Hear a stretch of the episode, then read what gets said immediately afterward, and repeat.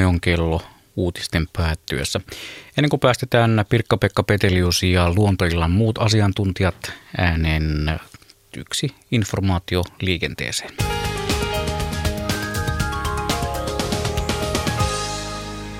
Satakunnan teillä liikkuu erikoiskuljetus, jonka vuoksi liikenne pysäytetään ajoittain, ja se on välillä Taivalkoski-Masku. Seuraavien tuntien aikana se on reitillä tie 8 Närpiö-Pori. Erikoiskuljetuksen leveys on 8 metriä. Siis Satakunnassa Taivalkoski-Masku välillä liikkuu seuraavien tuntien aikana erikoiskuljetus, jonka vuoksi liikenne pysäytetään ajoittain. Erikoiskuljetuksen leveys on 8 metriä ja se on kello 20 saakka reitillä tie 8 Närpiö-Pori.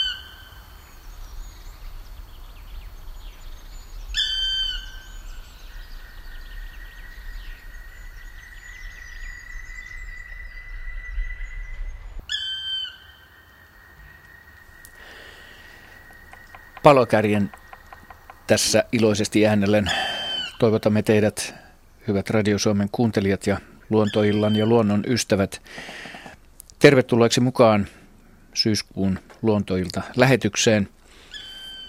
Ja normaalin tapaan meillä lähetys jatkuu aina kello 20 saakka.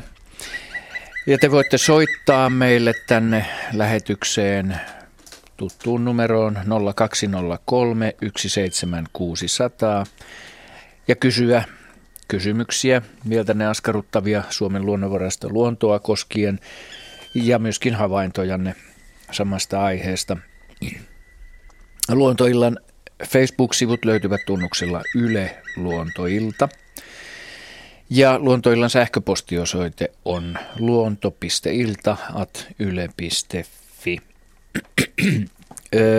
Ja sitten näitä kuvallisia kysymyksiä, joita tulemme tässä ohjelmassa käsittelemään, löytyy Radio Suomen etusivulta.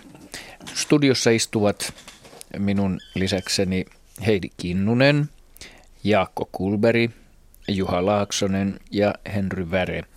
Ari Saura on tällä kertaa työmatkalla, eikä siis osallistu tämän iltaiseen lähetykseen. Meillä pitäisi olla linjalla ensimmäinen soittaja, ja juuri kun sanoin tuossa kuvallisiin kysymyksiin osoitteen Radio Suomen etusivuilta, kysyjällä on siellä erittäin hieno kuva, jonka hän on lähettänyt, ja kaivakaapa kuulijat nämä sivut esille, niin näette tämän kauniin kuvan. Otetaan kuvanottaja linjoille. Pasi Lensu, hyvää iltaa. Iltaa. Sähän voit nyt itse kertoa, mä en lue tätä saatetta, mikä sulla tässä kauniissa kuvassa on, niin voit itse kertoa tästä kuvasta ja siitä esittää kysymyksen, jos haluat. No niin, kiitos.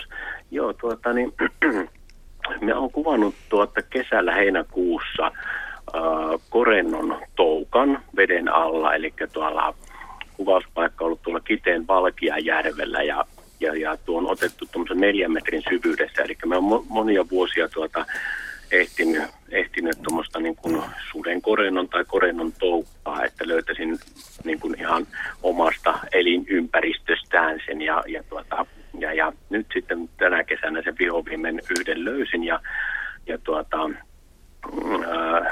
Siinä järvellä on paljon semmoisia, niin kuin olisiko 4 senttiä pitkiä, kirkkaan sinisiä korentoja, että nähtävästi jonkun näitä tytön korentoja, onko se sitten oka tytön korento, mutta kuitenkin tämä toukka, niin minua kiinnostaa, että mitenkä pitkään tämä toukkavaihe kestää, ennen kuin se sitten nousee pinnalle ja lähtee lentämään. että onko se kuukausia vai mahdollisesti jopa vuosia sitten, koska tuo itse toi toukka, kun on sitä nyt on nähnyt ja löytänyt niitä, niin se ainakin liikkeeltään se on äärimmäisen rauhallinen silloin, kun se vaanii saalista, mutta sitten kun se saa saaliin, niin se on kyllä salaman niin kuin nopea se isku sitten. Eli se toukkavaiheen kesto. Joo, Jaska, ole ystävällinen. Jaakko Kullberg siis. Joo, tytön korennothan on hieman pienempää kaliberia kuin nämä isommat vesselit, eli ukon korennot ja niin poispäin. Ja, joo. Ja näitä on itse asiassa aika paljonkin tutkittu näitä erilaisten odonaattien eli sudenkorentojen niin kuin elämän syklejä ja niin poispäin. Mm-hmm. Ja monilla vesihyönteisillä tämä on jossain määrin niin kuin hieman liukuvaa, että periaatteessa niin kuin samankin lajin kehitys voi kestää useampia vuosia. Yleensä meillä niin Etelä-Suomessa niin ymmärtääkseni tytön korennolla niin menee yhdessä vuodessa läpi tämä. Joo. Mutta kylmissä olosuhteissa niin siihen voisi veikkaa, että menisi kolmekin vuotta, ja kolme vuotta on myös mainittu useiden lajien kohdalla, että tämmöisen se menee. Että voisi ajatella, että Lapissa tuskin kauhean nopeasti menee kylmissä vesissä läpi, mutta... Joo, tätä mä itsekin vähän miettinyt, kun on yrittänyt etsiä tietoja ja lukenut, että tuo veden lämpötila vaikuttaa paljon, että jossain niin kuin mitä lämpimämpi on vesi, niin se sitten nopeammin kasvaisi. Joo, siis... että tämähän ei ole, että nämä on joku, tuo toukkakin oli, se on semmoinen noin korkeintaan 3 senttinen oli toi noinkaan pituudeltaan. Joo. Joo, lajien välillä varmaan on eroja kanssa, mutta tietysti jos ajatellaan niin vettä, niin sehän siitähän kirkkaasta vedestä auringon lämpö pääsee aika hyvin läpi, vaikka se ei sitä vettä lämmitä, niin se voi silti lämmittää niitä hyönteisiä, jotka on sitten siellä syvälläkin. Että jos yhtään hyönteisiä tuntee, niin ne on yleensä kyllä osannut järjestää evolutiivisesti varsin nokkelalla tavalla tämän lämmön saamisen itselleen, että kun ihminen ajattelee aina kaikkia 2 metrin korkeudella varjossa, niin hyönteisille niin kaikki tämä pitää unohtaa ja miettiä sitä, että miten ne pystyy absorboimaan suoraan kutikulansa läpi tämän lämmön, mitä tuosta tähdestä vielä piisaa. Kyllä, että toihan paikkana, tai sillä tapaa semmoinen lähdepitoinen järvi, että se on todella kirkas vesi, että niin kuin toikin vaikka 4 metrin syvyydestä, niin se on, niin kuin, että auringonvalo sinne kyllä tulee reilusti. Joo. Reilusti sitten yksi ihan sitten semmoinen vielä minua kiinnostaisi, kun siinä kuvassa on noin tuolla peräosassa noin tommoset kolme mulle tulee vähän niin kuin puun lehti mieleen tai tommonen niin kuin linnun sulka, niin onko ymmärtänyt oikein, että ne on niin kuin sen niin kuin kitukset tai tavallaan millä se hengittää. Joo, näin on. Joo. Saanko vielä kysyä ihan sivuseikkana, että millä kuvasit sen? Oliko sulla sellainen kamera, joka laittaa veteen sitten? On joo. Minä olen niin kuin tosi aktiivisesti jo toistakymmentä vuotta harrastanut, että hyvin niin kuin silleen se niin voi sanoa vakavissa, että mulla on ihan semmoiset todella hyvät vehkeet. Eli makro, tavallaan niin kuin normaali järjestelmäkamera ja siinä makrolinssi, 60-millinen tämmöinen makrolinssi, ja sitten siihen on niin kuin vedenpitävät kotelot, ja sitten siinä myös, että pitää olla salamat sitten, että käytän 2 eri salamaa sitten siihen valaisuun sitten, että on kuitenkin niin pikkainen myös kohteeltaan, että sitä ei muuten saa sitten noita yksityiskohtia sitten niin kuin esille sitten, eli ihan tuommoisella järjestelmäkameralla. Jos oikein muistan, Pasi, olemme ennenkin ihailleet sunnattamies vedenalaisia. No kyllä joo, on ollut, ja, mutta just teitä aina saanutkin hirveän hyvin sitten tietoa, kun on ollut sitten jotain semmoista. Siinä mielessä mukava onkin, kun toisinaan löytää jotain uutta, ja sitten kun ei löydä itse vastausta, niin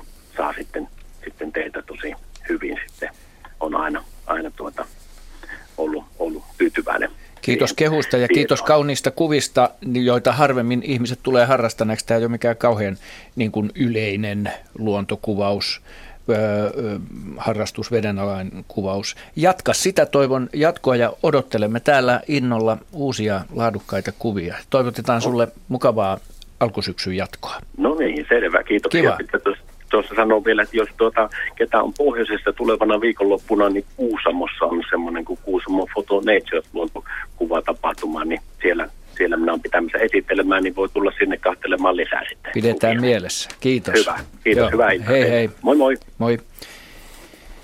Seuraava soitto tulee Kurikasta välittömästi tähän perään. Hilkka Nieminen, hyvää iltaa. Hyvää iltaa. Millaisella asialla haluat lähestyä meidän? No, meillä on tässä ihan siis näköetäisyydellä keittiön ikkunasta tuossa vanhantuvan seinästä niin linnunpenttö.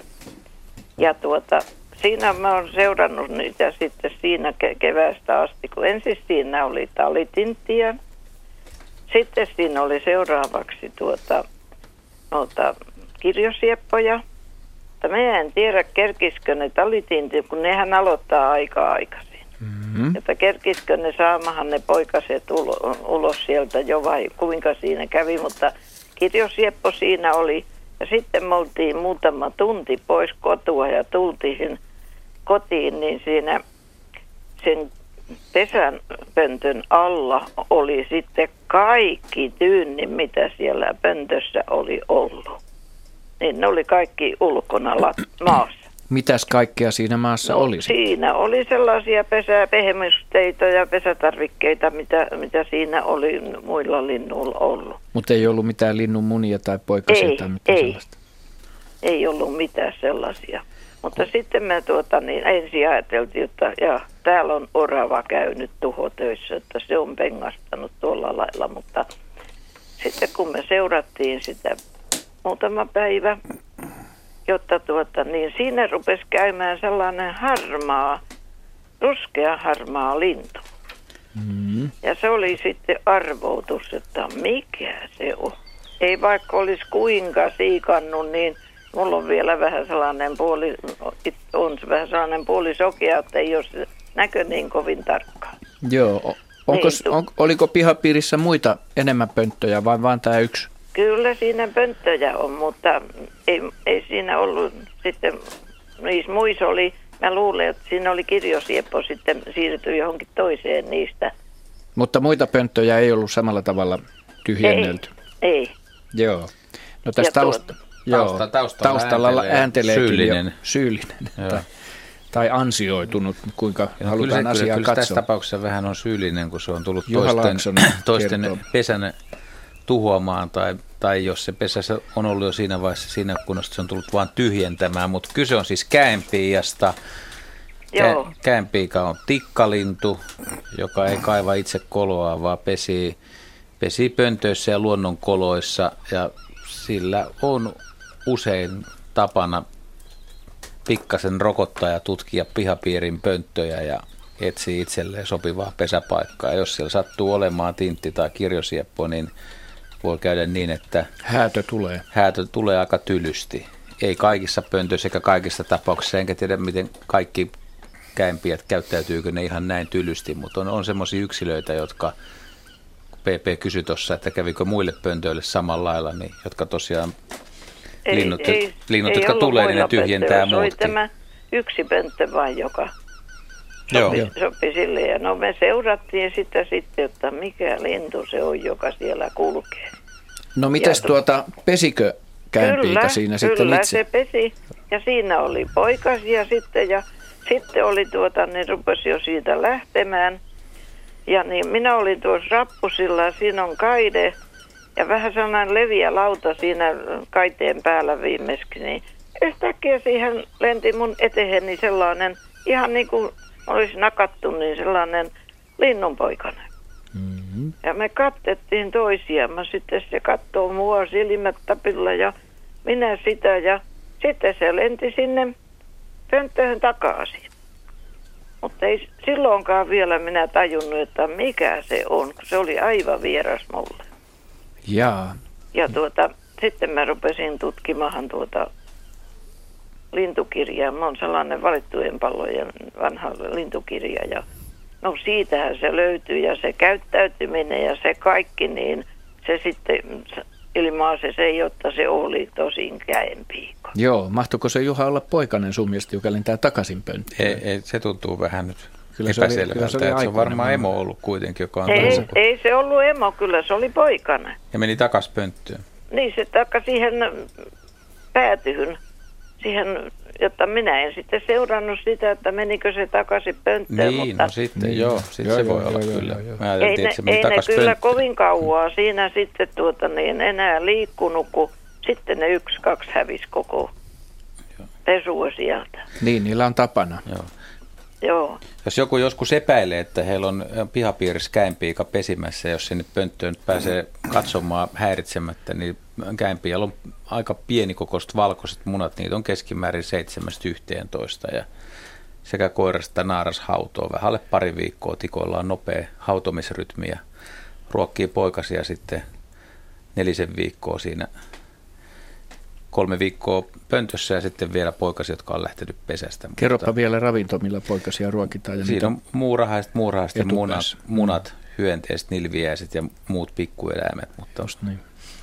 Mutta aika erikoinen laji kaikin puoleen. Ja jos sattuu takseeraamaan pönttöjä, eli kiertää ja ne, jotka rengastaa vaikka poikasia ja tutkii siis lintuja, niin se käenpiika, kun se on pesässä, niin sieltä tulee semmoinen käärmemäinen sihinä. Se on siinä voi heikko hermonen vähän säikähtää. Minun mielestä tämä, vaikka tätä nyt joku voisi tulkita kirjosiepon kannalta tragediaksi, niin musta on onnellinen tapahtuma saada nykypäivänä käenpiika pihapiiriin pesimään pönttöön. Kiitoksia tästä soitosta ja oikein mukavaa syksyn jatkoa sinne Kurikan suunnalle. Hyvät kuuntelijat, kuuntelette Luontoiltaa. Lähetys jatkuu aina kello 20 asti ja voitte soittaa tänne meidän numeroon 0203 17600, niin meidän asiantunteva raatimme vastailee kysymyksiin. Ennen kuin seuraava soittaja otetaan tähän mukaan, niin Henry, otetaan täältä tämmöinen sähköinen kysymys, et saa unen päästä niin helposti kiinni. Olemme ihmetelleet, mitä on sellainen kirkas tippa kuusten oksilla. No se voi nyt olla mitä tahansa. On läpinäkyvää ja roikkuu kuusen oksien latvahavuilla alhaalla. Kuuset on järven rannalla ja niitä on jonkin verran muissakin puissa. Nyt on kinkkinen kysymys. Kysyjä ei tässä ilmaise nimeään, mutta... Nyt on paha paikka ja mä luulen kyllä, että oikeastaan kääntyy kuitenkin tuon Kullbergin Jaskan suuntaan, että muistaakseni ne on jotkut hyönteiset eläimet, jotka noissa kuusen oksissa elelee ja tuottaa tuommoista kirkasta kuulasta nestettä, joka tosiaan on semmoinen kuin roikkuva räkä siinä, mutta täysin läpinäkyvä. Tässä ei kyllä puhuta räästä mitään. No, mutta se... Ja ne voi olla isojakin tuommoisia pisaran muotoisia, jotka riippuu alaspäin, mutta mä en kyllä muista, mikä se höntsikkä on. Jaa, eli siis vastaus on höntsikkä. Niin, no, se tuli käsitelty. Se ei ole kuusen oma juttu kuitenkaan. Joo. Niin, ettei se ole kuitenkin niin nosta niin kuusen kävyistä lähtevää jotain kamaa. Ei se pihkaa, kun siellä on ihan semmoista, ne voi olla semmoista sentin pitkiäkin semmoisia riippuvia juttuja, joita voi olla useampia peräkkäin. Mä olen itsekin joskus nähnyt niitä ja mä ihmettelin silloin, mitä ne on, mutta katsottiin, että se ei metsässä jo, se ei tule kuusesta. Että siinä on joku, joka elelee sinne ja tuottaa niitä roikkuvia. Olisikohan sitten joku kirva tai kaskas syylinen. Mun täytyy sanoa, että mä en tiedä, että mikä toi olisi. Joo. Onko sulla, oletko sitä koostumusta kokeillut, miltä se tuntuu? Joo, se on semmoista... Onko siinä sokeria? Elastista, semmoista, että sitä vähän niin kuin venyttää. Ja enkä usko, että se nyt taivaaltakaan on tippunut, että kyllä se nyt siinä kuusessa on syntynyt. Ellei ne ole niitä korpikuusen kyyneleitä, mistä puhutaan. Semmoisiakin olet nähnyt, joo. Mutta se lienee toinen asia. Okei, tämä asia ei siis tullut ratkennut tällä vastauksella. Kiitämme kuitenkin nimetöntä kysyjää. Ja nyt nimellinen asiaa. Tutkikaa vaan. Nimellinen kysyjä on meillä täällä langan päässä. Seuraava soittaja. Soittaja on, jos oikein olen tähän tehnyt muistiinpanoni, niin Luumäen suunnalta Jarmo Mäkinen. Terve. Joo, terve. Jarmo Mäkinen. Joo, minä asun kylläkin Kotkassa, mutta meillä on kesämökki. Kesämökki Luumäen Kivijärven rannalla. Ja siellä on syksyisin noin syyskuussa semmoinen, en tiedä onko se erikoinen ilmiö, mutta meidän mielestä se on niin mielenkiintoinen ilmiö, että kurjet alkaa tässä syyskuun alkupuolella iltaisin lentämään siinä ehkä 8 aikaan, jostain niitä ilmestyy ensin ehkä vähän pienempi parvi ja sitten ne lentää siellä järven yläpuolella ja sitten ne tekee semmoista varmaan, olisiko 6-7 kilometrin lenkkiä, sitähän ei pysty oikein silleen arvioimaan, koska se ääni häviää sitten niin kuin kuuluvista. Ja sitten ne taas ilmestyy, ne tekee taas lenkin ja häipyy jonnekin ja tulee uudelleen ja sitten sitä jatkuu ihan sinne, ihan ilta pimeään saakka, ihan 8 tai helposti 9-10 asti ääni kuuluu ihan pimeässä. Ja tällaista jatkuu niin kuin monta kertaa koko sen syyskuun ajan ja mä oon nähnyt sen tai kiinnittänyt huomiosta erityisesti niin tuolla alueella ja siellä järven yläpuolella ne lentää. Se Kivijärvihän on luonteeltaan sellainen, jossa on paljon saaria, mutta siellä se tapahtuu, että onko se jotain näiden nuorten kurkien lentoharjoituksessa vai löytyykö sille joku luonteva selitys? Kyllä sille varmaan löytyy. Juha kertoo. Joo, tähän vuoden aikaan kurjet rupeaa parveutumaan suuremmiksi parviksi ennen kuin varsinainen syysmuutto alkaa. Ja mä oon kyllä vieraillut tuolla alueella, mutta en muista tai osaa sanoa, että missä ne siellä päivisin esimerkiksi ruokailisi. Että siellä on varmaan useampiakin ruokailupaikkoja. Ja sitten illan tulleen niin saattaa olla, että nämä parvet vähän yhdistyy tai ne etsii sopivan yöpymispaikan, mitä ne käyttää. Ja se suunnistautuminen sinne yöpymispaikalle niin voi olla sitten vähän just tuommoista, että siinä vähän pyöritään ja mennään sitten. Että se voisi liittyä siihen. Ja sitten päiväksi ne taas hajaantuu syömään. Tämä tulisi nyt ekana mieleen, mikä tähän vuoden aikaan on. Et itse on esimerkiksi silloin, kun on vieraillut tuolla Mustasaaressa, Söderfjärdenin alueella, Vaasan eteläpuolella, niin siellähän näkee aina iltaisin tosi hienosti sen, kun kurjet on päivät aterioinut siellä isolla peltoaukealla, niin lähtee illalla lentää, niin vähän aikaa pyörähtää siinä ja lähtee suunnistaan ja yöpyy siis merellä, ulkomeren saarilla ja pienellä luodoilla ja sitten tulee taas aamulla takaisin. Voisiko tästä löytyä ratkaisu siihen? Mitä luulette? Joo.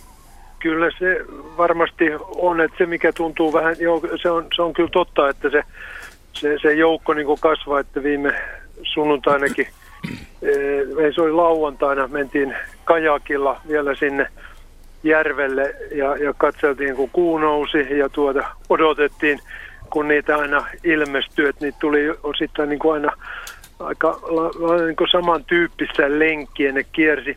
Se mikä siinä ehkä vähän ihmetyttää, se on totta, että se koko ryhmän koko kasvo niin kuin koko ajan. Eli ensin laskettiin ehkä noin 30 ja sitten varmaan joskus 8 jälkeen niin niitä oli varmaan jo koska oli ihan musta se parvi, siellä oli varmaan niin kuin reilusti yli 100 tai jopa 100.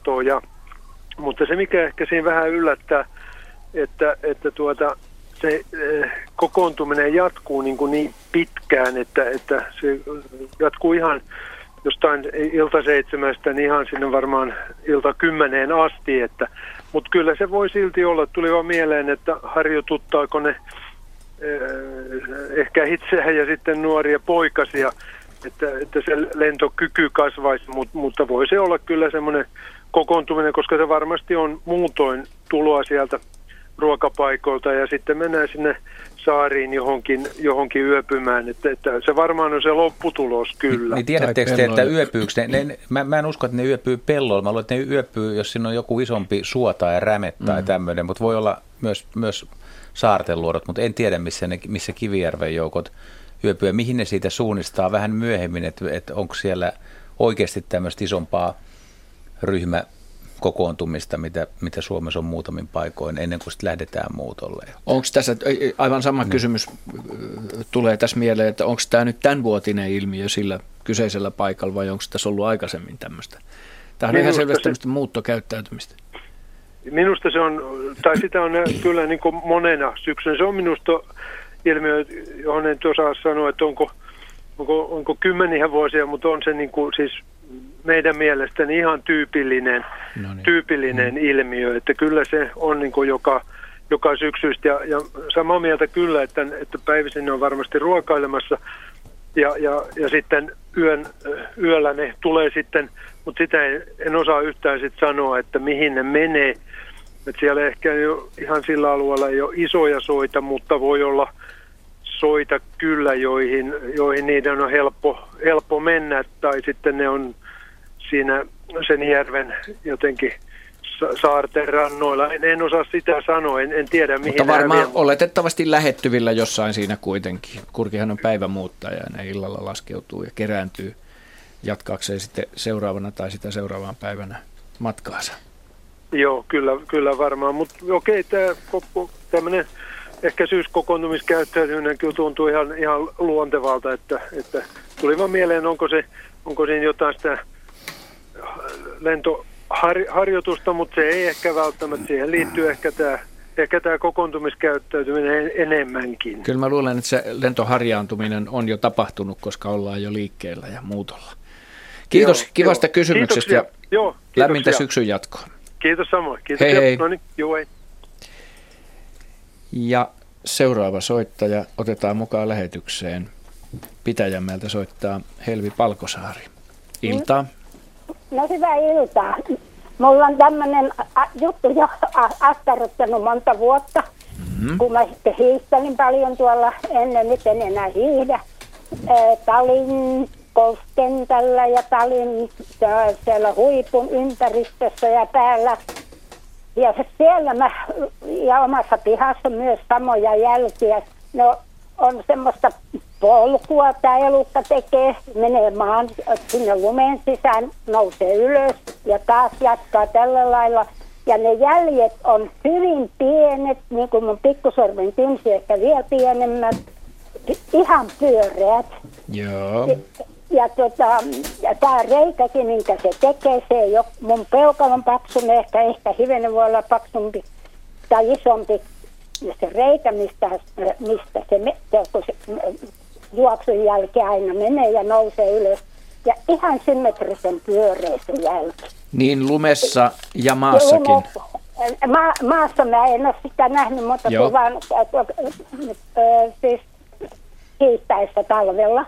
Joo. Ja sitten kun on paljon lunta, niin siellä lumessa se menee. Ja samoin tässä pihapiirissä se on ollut, että kiertää niin kuin talo ja sitten se juoksee tuosta lumihangesta. Ja se on semmoiset ne jäljet vielä, että ihan kun oli silmäneulalla tehty, niin pienet, kyllä ne jäljetkin näkyy niissä jäljissä, kun tarkkaan katsoo. Joo. Nämä jäljet mua on askarruttanut, mitä ne voi olla. Jaha. Elukka en ole nähnyt koskaan. Nyt tässä, kun oli edellinen kovaluminen talvi, niin 1-2 oli ilmestynyt keittiön ikkunan alle siihen paksuun puhtaaseen kirkkaaseen aurinkopaisteeseen lumihanke. Ihan pieni tämmöinen pyöreä jälki ja sen räjän ympärille oli vielä semmoiset hennot, niin kuin lumivallit pyöreät tullut sen, kun se oli nostanut päänsä siihen lumen pintaan. Mutta en mä sitäkään nähnyt. Okei, joo. Mitähän, annetaan Heidi Kinnusen vastata tähän. No jäljet kuulostaa silleen tutulta, että mä oon nähnyt kyllä ihan samoja jälkeä ja jos ne on niitä, mitä mä ajattelen, niin niin ne jäljet toden totta on pienen pieniä ja itse asiassa ne näyttää vähän niin kuin kissan jäljiltä, mutta ne on niin pieniä, että elämänpäivänä ne ei voi kissan jälkiä olla, koska ne jäljet ei ole niin kuin paljon tämmöisen ruutupaperin neljön niin kuin isompia. Olenko oikeassa? Joo, kyllä. Ja ihan ne on aika pyöreät ne jäljet. Ne on aika pyöreät semmoiset pienet. Ja niissä näkyy kynnet, että silleen tulee niin kuin, no kissajäljissä ei näy yleensä kynsiä, mutta samalla lailla pyöreät tämmöisen pienen pedon jäljet. Ja mä luulen, että ne pienet pedot, jotka talvella on sukeltanut sinne lumihankeen, niin ne on kärppiä tai lumikkoja ja näkemättä niitä jälkiä, niin on vaikea sanoa kumpia on kysymyksiä, että kummatkin voi olla hyvin pieniä. Mutta lumikko on periaatteessa vielä pienempi kuin kärppä ja kummatkin sukeltaa kyllä sinne hangen sisään ja tai sitten voi pomppia hangella. Niin, joo, tässäkin on niin kuin puhdas hankikin on pitkän monta päivää, kun tulee uutta, niin ne polut näkyy hirveän hyvin ja sitten ne reijät, kun se on mennyt ja noussut ylös taas hetken päästä ja kiemurtelee ne polut ja tällaista.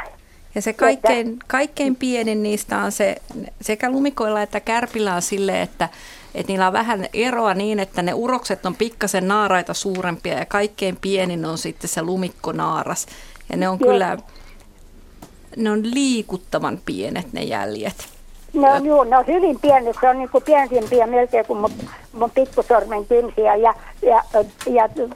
ja kun on niin symmetrisen pyöreitä ne varpaanjäljet tai jalanjäljet ja sitten se reikäkin, kun se on ihan symmetrisen pyöreä. Joo, ja sieltä semmoinen pieni nakin kokoinen eläin voi sujahtaa sinne käytäviin ja itse asiassa vaikka ne jäljet on niin, nehän on mielettömän kauniit ja semmoiset viehättävät.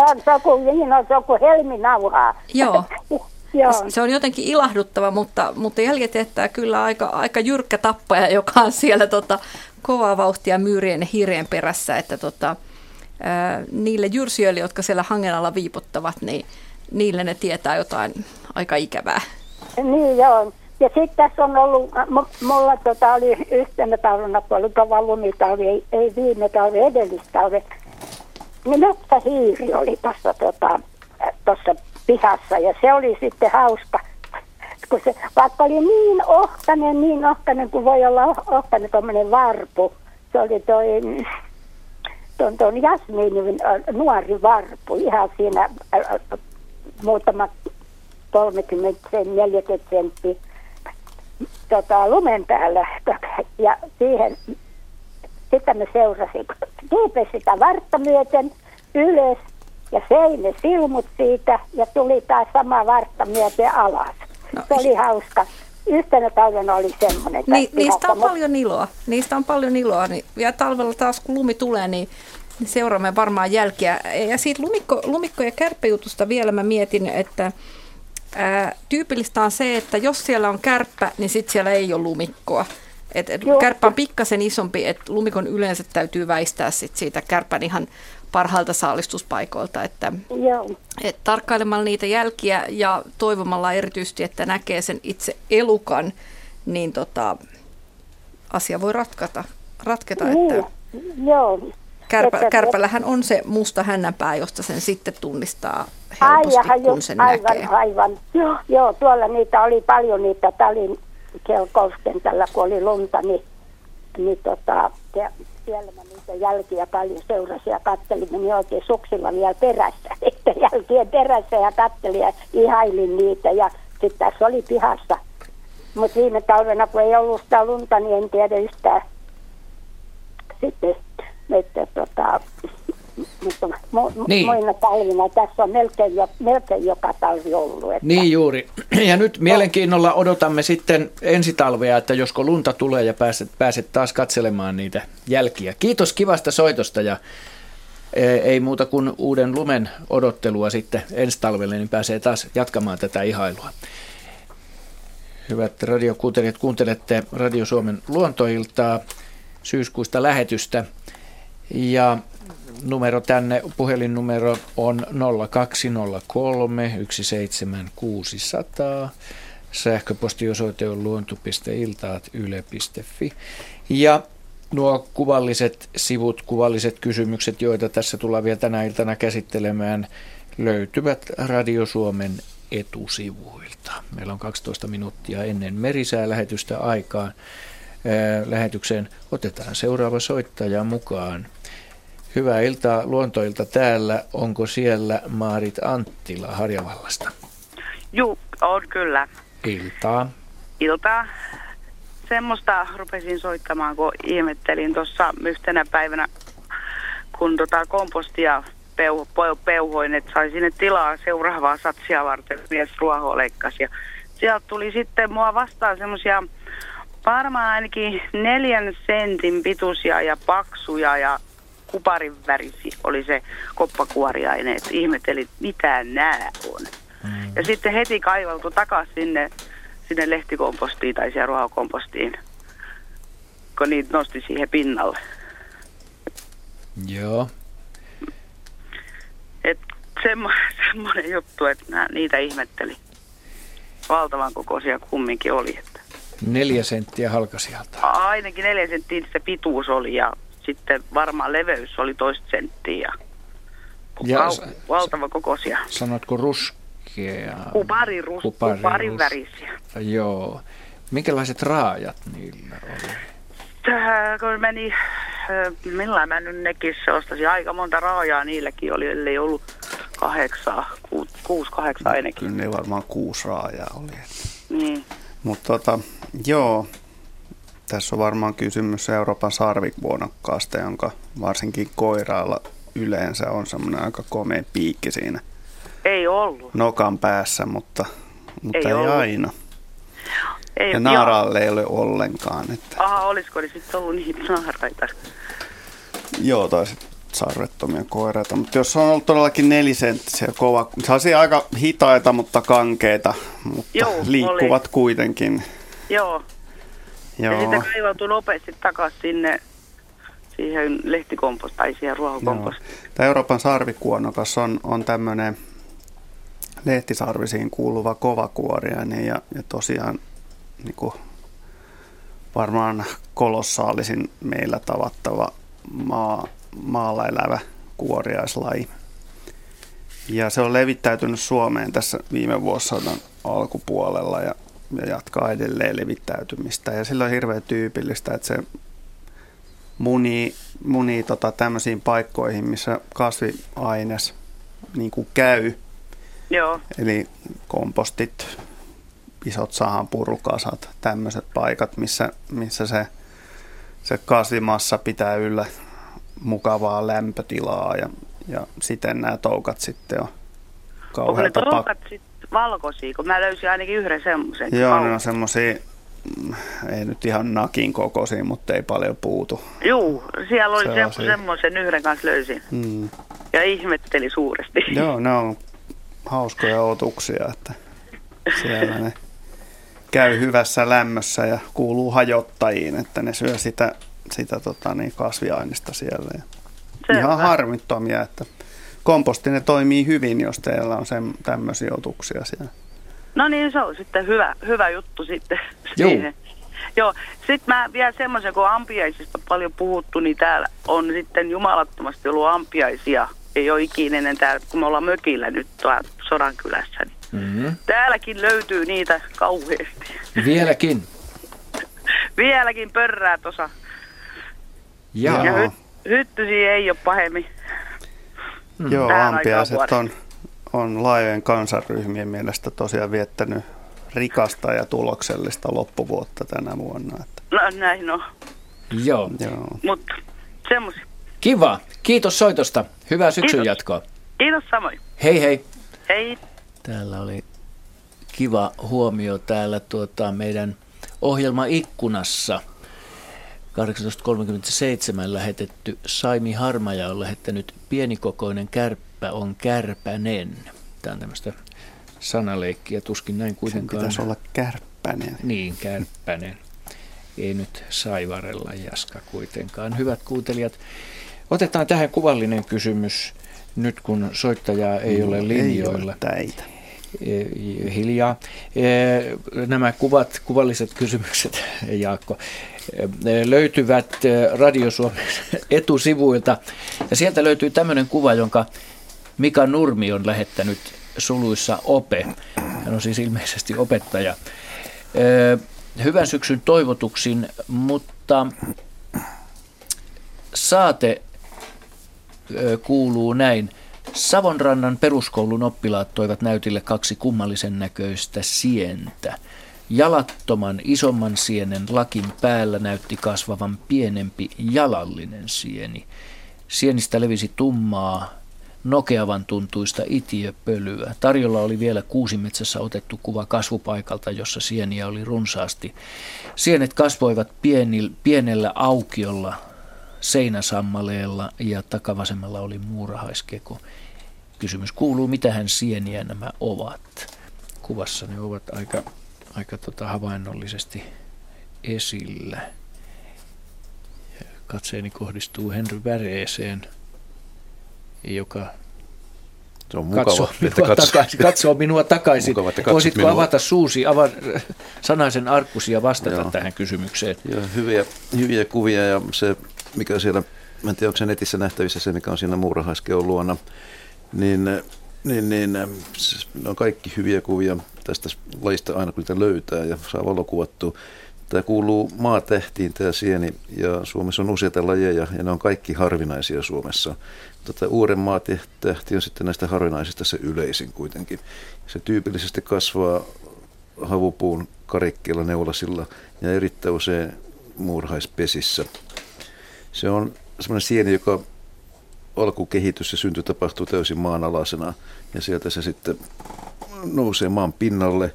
Ja siinä on tavallaan kaksi kuorikerrosta tuossa sienessä, että maan alla se on täysin pallomainen, mutta kun se sitten nousee tai nousteessaan maasta, niin se ulkokuori repeää liuskoiksi. Ja niitä on joku 6-7 liuskaa täällä Uudenmaatähdellä ja sen kärjessä on sitten tuommoinen pyöreä palmainen mötikkä, joka on se sisäkuori, jonka sisällä sitten nuo itiöt kehittyy. Tämä on maailmanlaajuisesti levinnyt sieni, mutta se on kaikkialla maailmalla harvinainen ja niin kuin on maatähdet muutoinkin. Ne on syömäkelmattuja sieniä, mutta niitä on kaunista katella ja on onnekas törmää niihin. Itse olen muutaman kerran nähnyt luonnossa.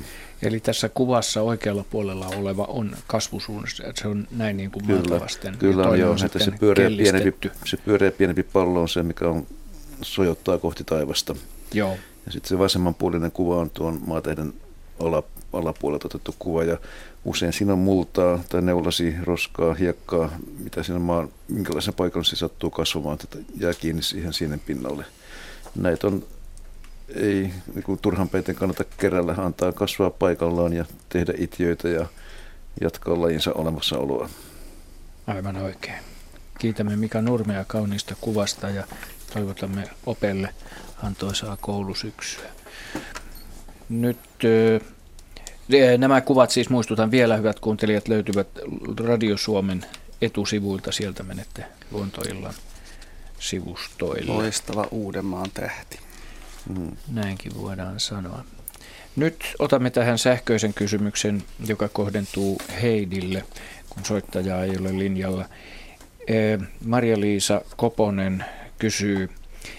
Kettu on alkanut vierailla mökkitontillamme Iissä, meren rannalla. Olen nähnyt sen sekä iltapäivällä että aamuyöisin, varmaan muulloinkin liikkuu.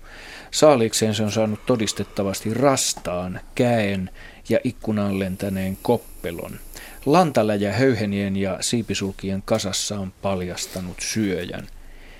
Miten käy kissoillemme, kuuluu kysymys. Kuuluvatko ketun ruokavalioon? Miten ketun saisi ystävällisesti ohjattua muualle möykkäämättä koko ajan pihalla? Näin siis Marja-Liisa Koponen.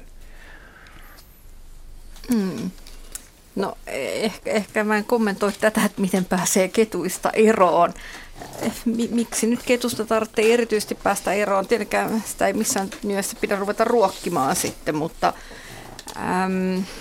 ketun ruokavalioon kyllä eivät kuulu kissat, vaan ketun pääravintoa on erilaiset jyrsijät, hiiret, myyrät, kaikenlaista muutakin pienempää. Se voi syödä sammakoita, totta. Se syö lintuja, jos se niitä kiinni saa. Rastaita varmasti maasta ja metsäkanalintuja, lentohyvittäneet myös poikasi. Niitä siitä metsästäjät ovat kovasti pahoillaan, mutta ehkä se täytyy nähdä kuitenkin luonnon kiertokulkuun kuuluvana ilmiönä. Totta on se, että kettu voi saada kiinni rusakon ja jäniksen, jotka on lähestulkoon tai niin kuin samassa painoluokassa, missä kettu on itse. Että sillä tavalla niin kuin,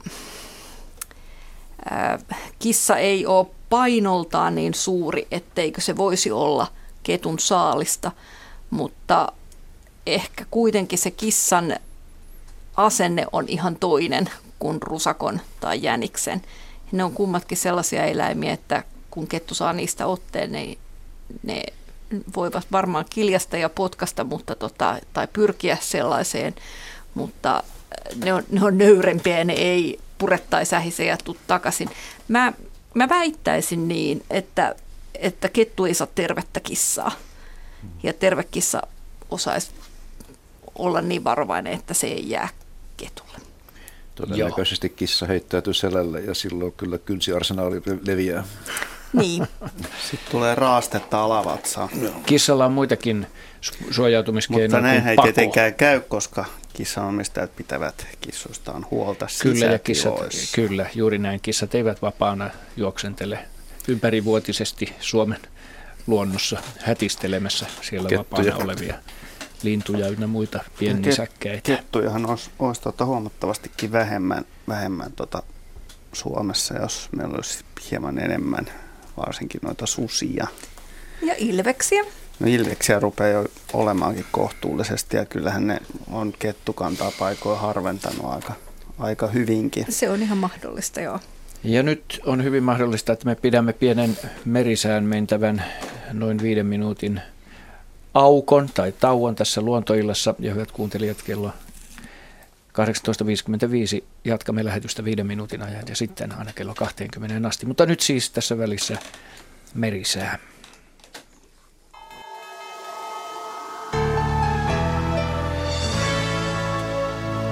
Kello todellakin on 18.50 tässä säätiedotus merenkulkijoille, joka alkaa huomautuksella veneilijöille. Perämeri huomenna lounaistuulta 12 metriä sekunnissa. Siis huomautus veneilijöille perämerellä huomenna lounaistuulta 12 metriä sekunnissa. Saksassa ja Puolassa oleva matalapaine liikkuu hitaasti etelään, Jäämerellä oleva matalapaine liikkuu nopeasti itään. Odotettavissa huomisiltaan asti. Suomenlahti suunnaltaan vaihtelevaa tuulta 2-5 metriä sekunnissa, paikoin sadekuuroja, utua tai sumua. Pohjois-Itämeri, Ahvenanmeri ja Saaristomeri, pohjoisen ja koillisen välistä tuulta 4-8 metriä sekunnissa, aamupäivästä alkaen suunnaltaan vaihtelevaa tuulta 1-5 metriä sekunnissa, utua tai sumua. Selkämeri heikkenevää luoteistuulta, yöllä suunnaltaan vaihtelevaa tuulta 1-4 metriä sekunnissa, päivällä tuuli kääntyy lounaaseen, iltapäivällä 2-5 pohjoisosassa 4-7 metriä sekunnissa, utua tai sumua. Merenkurkku ja perämeri, lännen ja lounaan välistä tuulta 3-6 yöstä alkaen 4-8 metriä sekunnissa. Aamupäivällä tuuli edelleen voimistuu, iltapäivällä 6-10 perämerellä 8-12 metrin sekunnissa, utua paikoin sumua. Saimaa suunnaltaan vaihtelevaa tuulta 1-3 metriä sekunnissa, päivällä etelän ja lounaan välistä tuulta 2-5 metriä sekunnissa, yksittäisiä sadekuuroja, yöstä alkaen utua tai sumua. Ja odotettavissa torstai-ilasta perjantai-iltaan Suomenlahti, Pohjois-Itämeri, Ahvenanmeri ja Saaristomeri, todennäköisimmin heikkoa tuulta. Pohjanlahti, heikkenevää pohjoiseen kääntyvää tuulta perjantaina alle 10 metriä sekunnissa. Säätiedot rannikkoasemilta tänään kello 18, Haapasaaressa lämpöasteita oli 17. Tuuli puhalsi itäkaakosta 3 metriä sekunnissa, saarella oli pilvistä ja näkyvyyttä 30 kilometriä. Kotkan rankki 17, Itäkoillinen 2, Orrengrund 18, Itäkoillinen 3, Emäsalo 16, Itä 2, Kalboidagrund 16, Itä 5, Eestiluoto tuuli itäkoillisesta 3 metriä sekunnissa. Harmajan tiedot puuttuvat. Mäkiluoto 17, itä 6, Bogashar 17, itä 2, melkein selkeää 14. Jussarö 17, itä 4, selkeää 15. Hankotulliniemi 17, kaakko 2, Russarö 17, itä 2, Venö 19, koillinen 3. Uuttöössä lämpötila 18 astetta, pohjoistuuli 5 metriä sekunnissa, selkeää ja näkyvyyttä 17 kilometriä. Bukshar 16, pohjoiskoillinen 6. Ristna 17, itäkoillinen 3, selkeää 18. Gotska Sandön 17, itäkoillinen 5, 15 kilometriä näkyvyyttä. Rajakari 20, pohjoinen 3, Fagerholm 19, pohjoinen 3, Kymlinge 17, pohjoinen 3, selkeää 35. Nyham 17, pohjoinen 1, 35 kilometriä. Märket 15, itäkoillinen 4, Isokari 16, pohjoinen 5, selkeää 30, Kylmäpihla ja lämpötila 16 astetta, pohjoisluoteesta tuuli 5 metriä sekunnissa ja näkyvyyttä 20 kilometriä. Tahkoluoto 16, luode 5, selkeää 13, Selgrund 15, länsi 2, utua 5. Brechaaret 16, länsi 3, samoin Strömmingsboden 16, länsi 3 ja Valassaaret 16, lounas 3. Kallan 16, etelä 1, Tankar 16, etelä lounas 1, selkeää 30, Ulkokalla 15, länsi lounas 3. Nahkiainen 14, länsi 4, Raahe 15, länsi lounas 3, 16 kilometriä näkyvyyttä, Oulun Vihriäsaari 16, länsi 4, 28, Marjaniemi 15, länsi lounas 5, selkeää 10 ja Ajoksessa lämpötila 16 astetta, länsituuli 7 metriä sekunnissa utua ja näkyvyyttä 8 kilometriä. Meriveden korkeudet tänään kello 17 mitattuna Kemi -10 senttimetriä, Oulu -11, Raahe -12, Pietarsaari -10, Vaasa -8 senttimetriä, Kaskinen -10, samoin Mäntyluoto -10, Rauma -9, Turku -14 senttimetriä, Föglö -11, Hanko -13, Helsinki -15 ja Hamina -13 senttimetriä.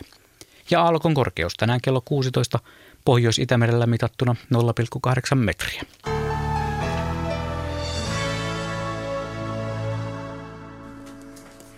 Ja meillä, hyvät Radio Suomen kuuntelijat, jatkuu Luontoilta 5 minuutin ajan ennen kello 19 uutisia. Emme ota soittajaa tähän väliin, mutta sähköisesti meitä on lähestynyt Timo Järvinen Piikkiöstä, jolla on varsin ajankohtainen vuoden aikaan liittyvä kysymys, joka kuuluu näin. Hei, kysymys koskee hirvikärpästä. Olimme 7. päivä tätä kuuta metsässä Paimion suunnalla, eli syyskuussa, sieniä keräämässä 2 aikuista, äiti ja isä ja 4-vuotias lapsi. Poistelimme itsestämme 10 hirvikärpäsiä, mutta lapsi ei niitä tuntunut kiinnostavan. Seurailimme tilannetta ja yhtäkään emme hänessä huomanneet, siis lapsessa. Yksi erehtyi hänen lakkiinsa, mutta lensi siitä saman tien pois isäänsä. Vaatetus kutakuinkin samanlainen ja lapsi oli myös pitkiä aikoja sylissä tai reppuselässä. Miksi hirvikärpäset eivät häirinneet häntä tai olleet kiinnostuneita hänestä, siis lapsesta? Näin Timo Järvinen Piikkiöstä. Tämä on aika hauska kysymys. No, musta on tosi hauska kysymys, koska tavallisestihan hirvikärpäset käyvät kyllä ihmisten kimppuun ja ne käyvät hirvien kimppuun, ne käyvät myös metsäkauriiden kimppuun ja porojen kimppuun. Mutta onko sitten jossain se pituusraja? Niin, taustalla ei suinkaan ääntele hirvikärpänen, vaan hirvi, ja nyt siellä taivaanvuohikin mäkättää. Tämä on ilmeisesti keväistä ääntä. Niin. Ole hyvä ja jatka, Heidi. Hirvikärpänenhän niinku vaanii sitä saalistaan saadakseen siitä verta ja se on usein jossain siinä aluskasvillisuudessa ja odottaa, että se sorkkaeläin siitä menisi ohi. Ja no yleensä näiden sorkkaeläinten polkuja varsilla, eikö niin? Niin, tai jopa siinä paikasta, kun ne tulee sieltä koteloistaan ulos. Tai siis hirvi, Jaska korjaa, jos olen väärässä, mutta eikö ne kotelot usein tipahda juuri siihen paikkaan, missä hirvi makoilee, ja niitä saattaa niistä makuupaikoita löytää ihan järjettömiä määriä niitä koteloita, ja sitten ne koteloista, kun kuoriutuu hirvikärpäsiä, niin ne lähtevät siitä usein sitten maastoon, lentoon, ilmaan, silloin kun joku kulkee siitä ohi. Ne eivät siellä niin kuin lentele päämäärättöminä etsimässä saalista, vaan pikemminkin odottavat siinä kasvillisuudessa. Ja tyypillisesti tullessaan ulos sieltä kotelosta, niin enemmän niin kuin odottelevat. Mutta se, että onko joku minimimitta, että sen kohteen täytyy olla tarpeeksi iso, jotta siihen kannattaa käydä kiinni, niin on tossakin joku mielekkyys. Hirvi on aika iso, mutta... Onko sitten sattumaa vain, että kun lapsi on sylissä, niin se ei siihen lapseen takerru? Hmm. Tämä menee kovin hypoteettiseksi aina. Sallittakoon hypotetia. Mutta on aika selkeää, että eläin, joka on spesialisoitunut metsäkauriiseen ja hirveen, jotka muuten ovat toistensa elossa olevat lähimmät sukulaiset, niin mutta käy myös poroille, käy myös poroon kiinni. Joo, ja kuten sanottua ihmisiä ja moniin muihinkin eläimiin. Mutta ihmisen käydessään se tekee erheen. Niin, siitä vaan sitten Darwin palkintoa jakoa, että sehän on henkilökohtainen katastrofi juuttua ihmiseen. Mutta ihminen on ollut varsin marginaalinen ongelma niin kuin kyseisen hyönteisen niin kuin historiassa, niin että tässä on paljon heiluttu kuin viimeiset muutama 10 000 vuotta tässä. Ja hirvikärpänen on jatkanut levittäytymisen voittokulkua. On, ja hirvikärpänen on muuttunut myöskin, että hirvikärpäsen tämä ulkokuori on huomattavasti pehmeämpi, mitä se oli vielä 10-15 vuotta sitten, tai 20 vuotta sitten, kun se alkoi levittäytymään Suomeen. Joo, ja nyt on siis jo poronhoitoalueen rajoilla. Hyvät Radio Suomen kuuntelijat, otamme tähän väliin nyt, tai me emme ota, vaan kuuntelemme kello 19 uutiset ja urheilun, ja jatkamme sitten Luontoiltaan aina kello 20 asti. Tervetuloa jatkamaan.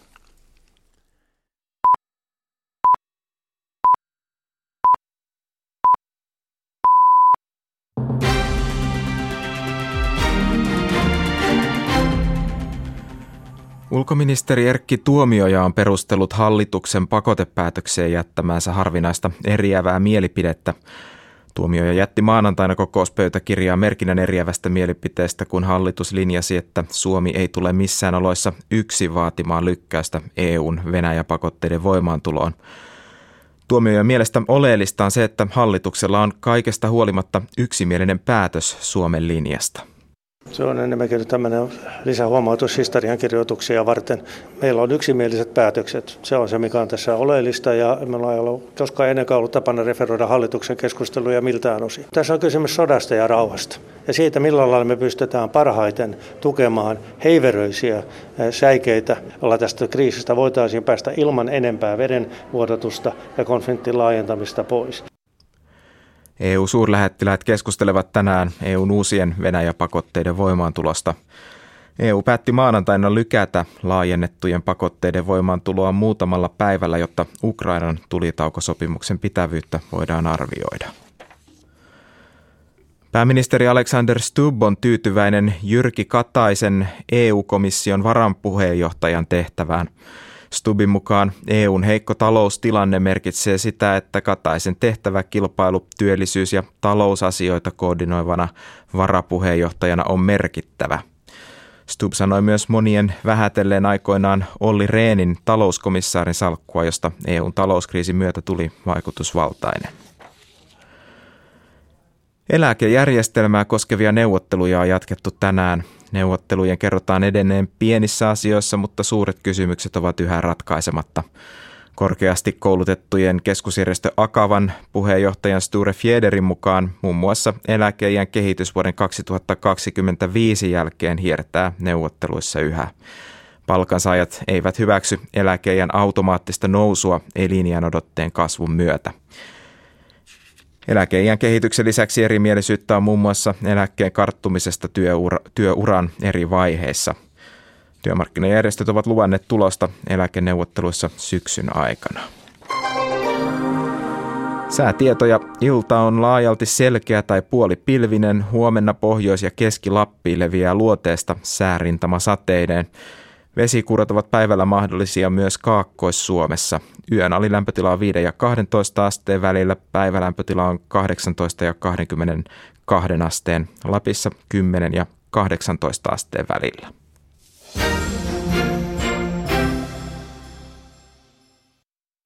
Ja nyt Urheiluradio. Studiossa on Jouko Vuolle.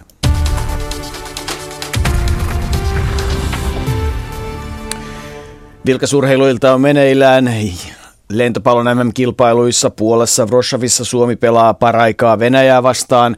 Venäjä vei ensimmäisen erän aika murskaluvuin 25-10. Toisessa Suomen peli parani ja eräluvut Venäjälle 25-18. Ja oikeastaan tällä hetkellä maailman ykkösjoukkue johtaa kolmatta erää 18-11.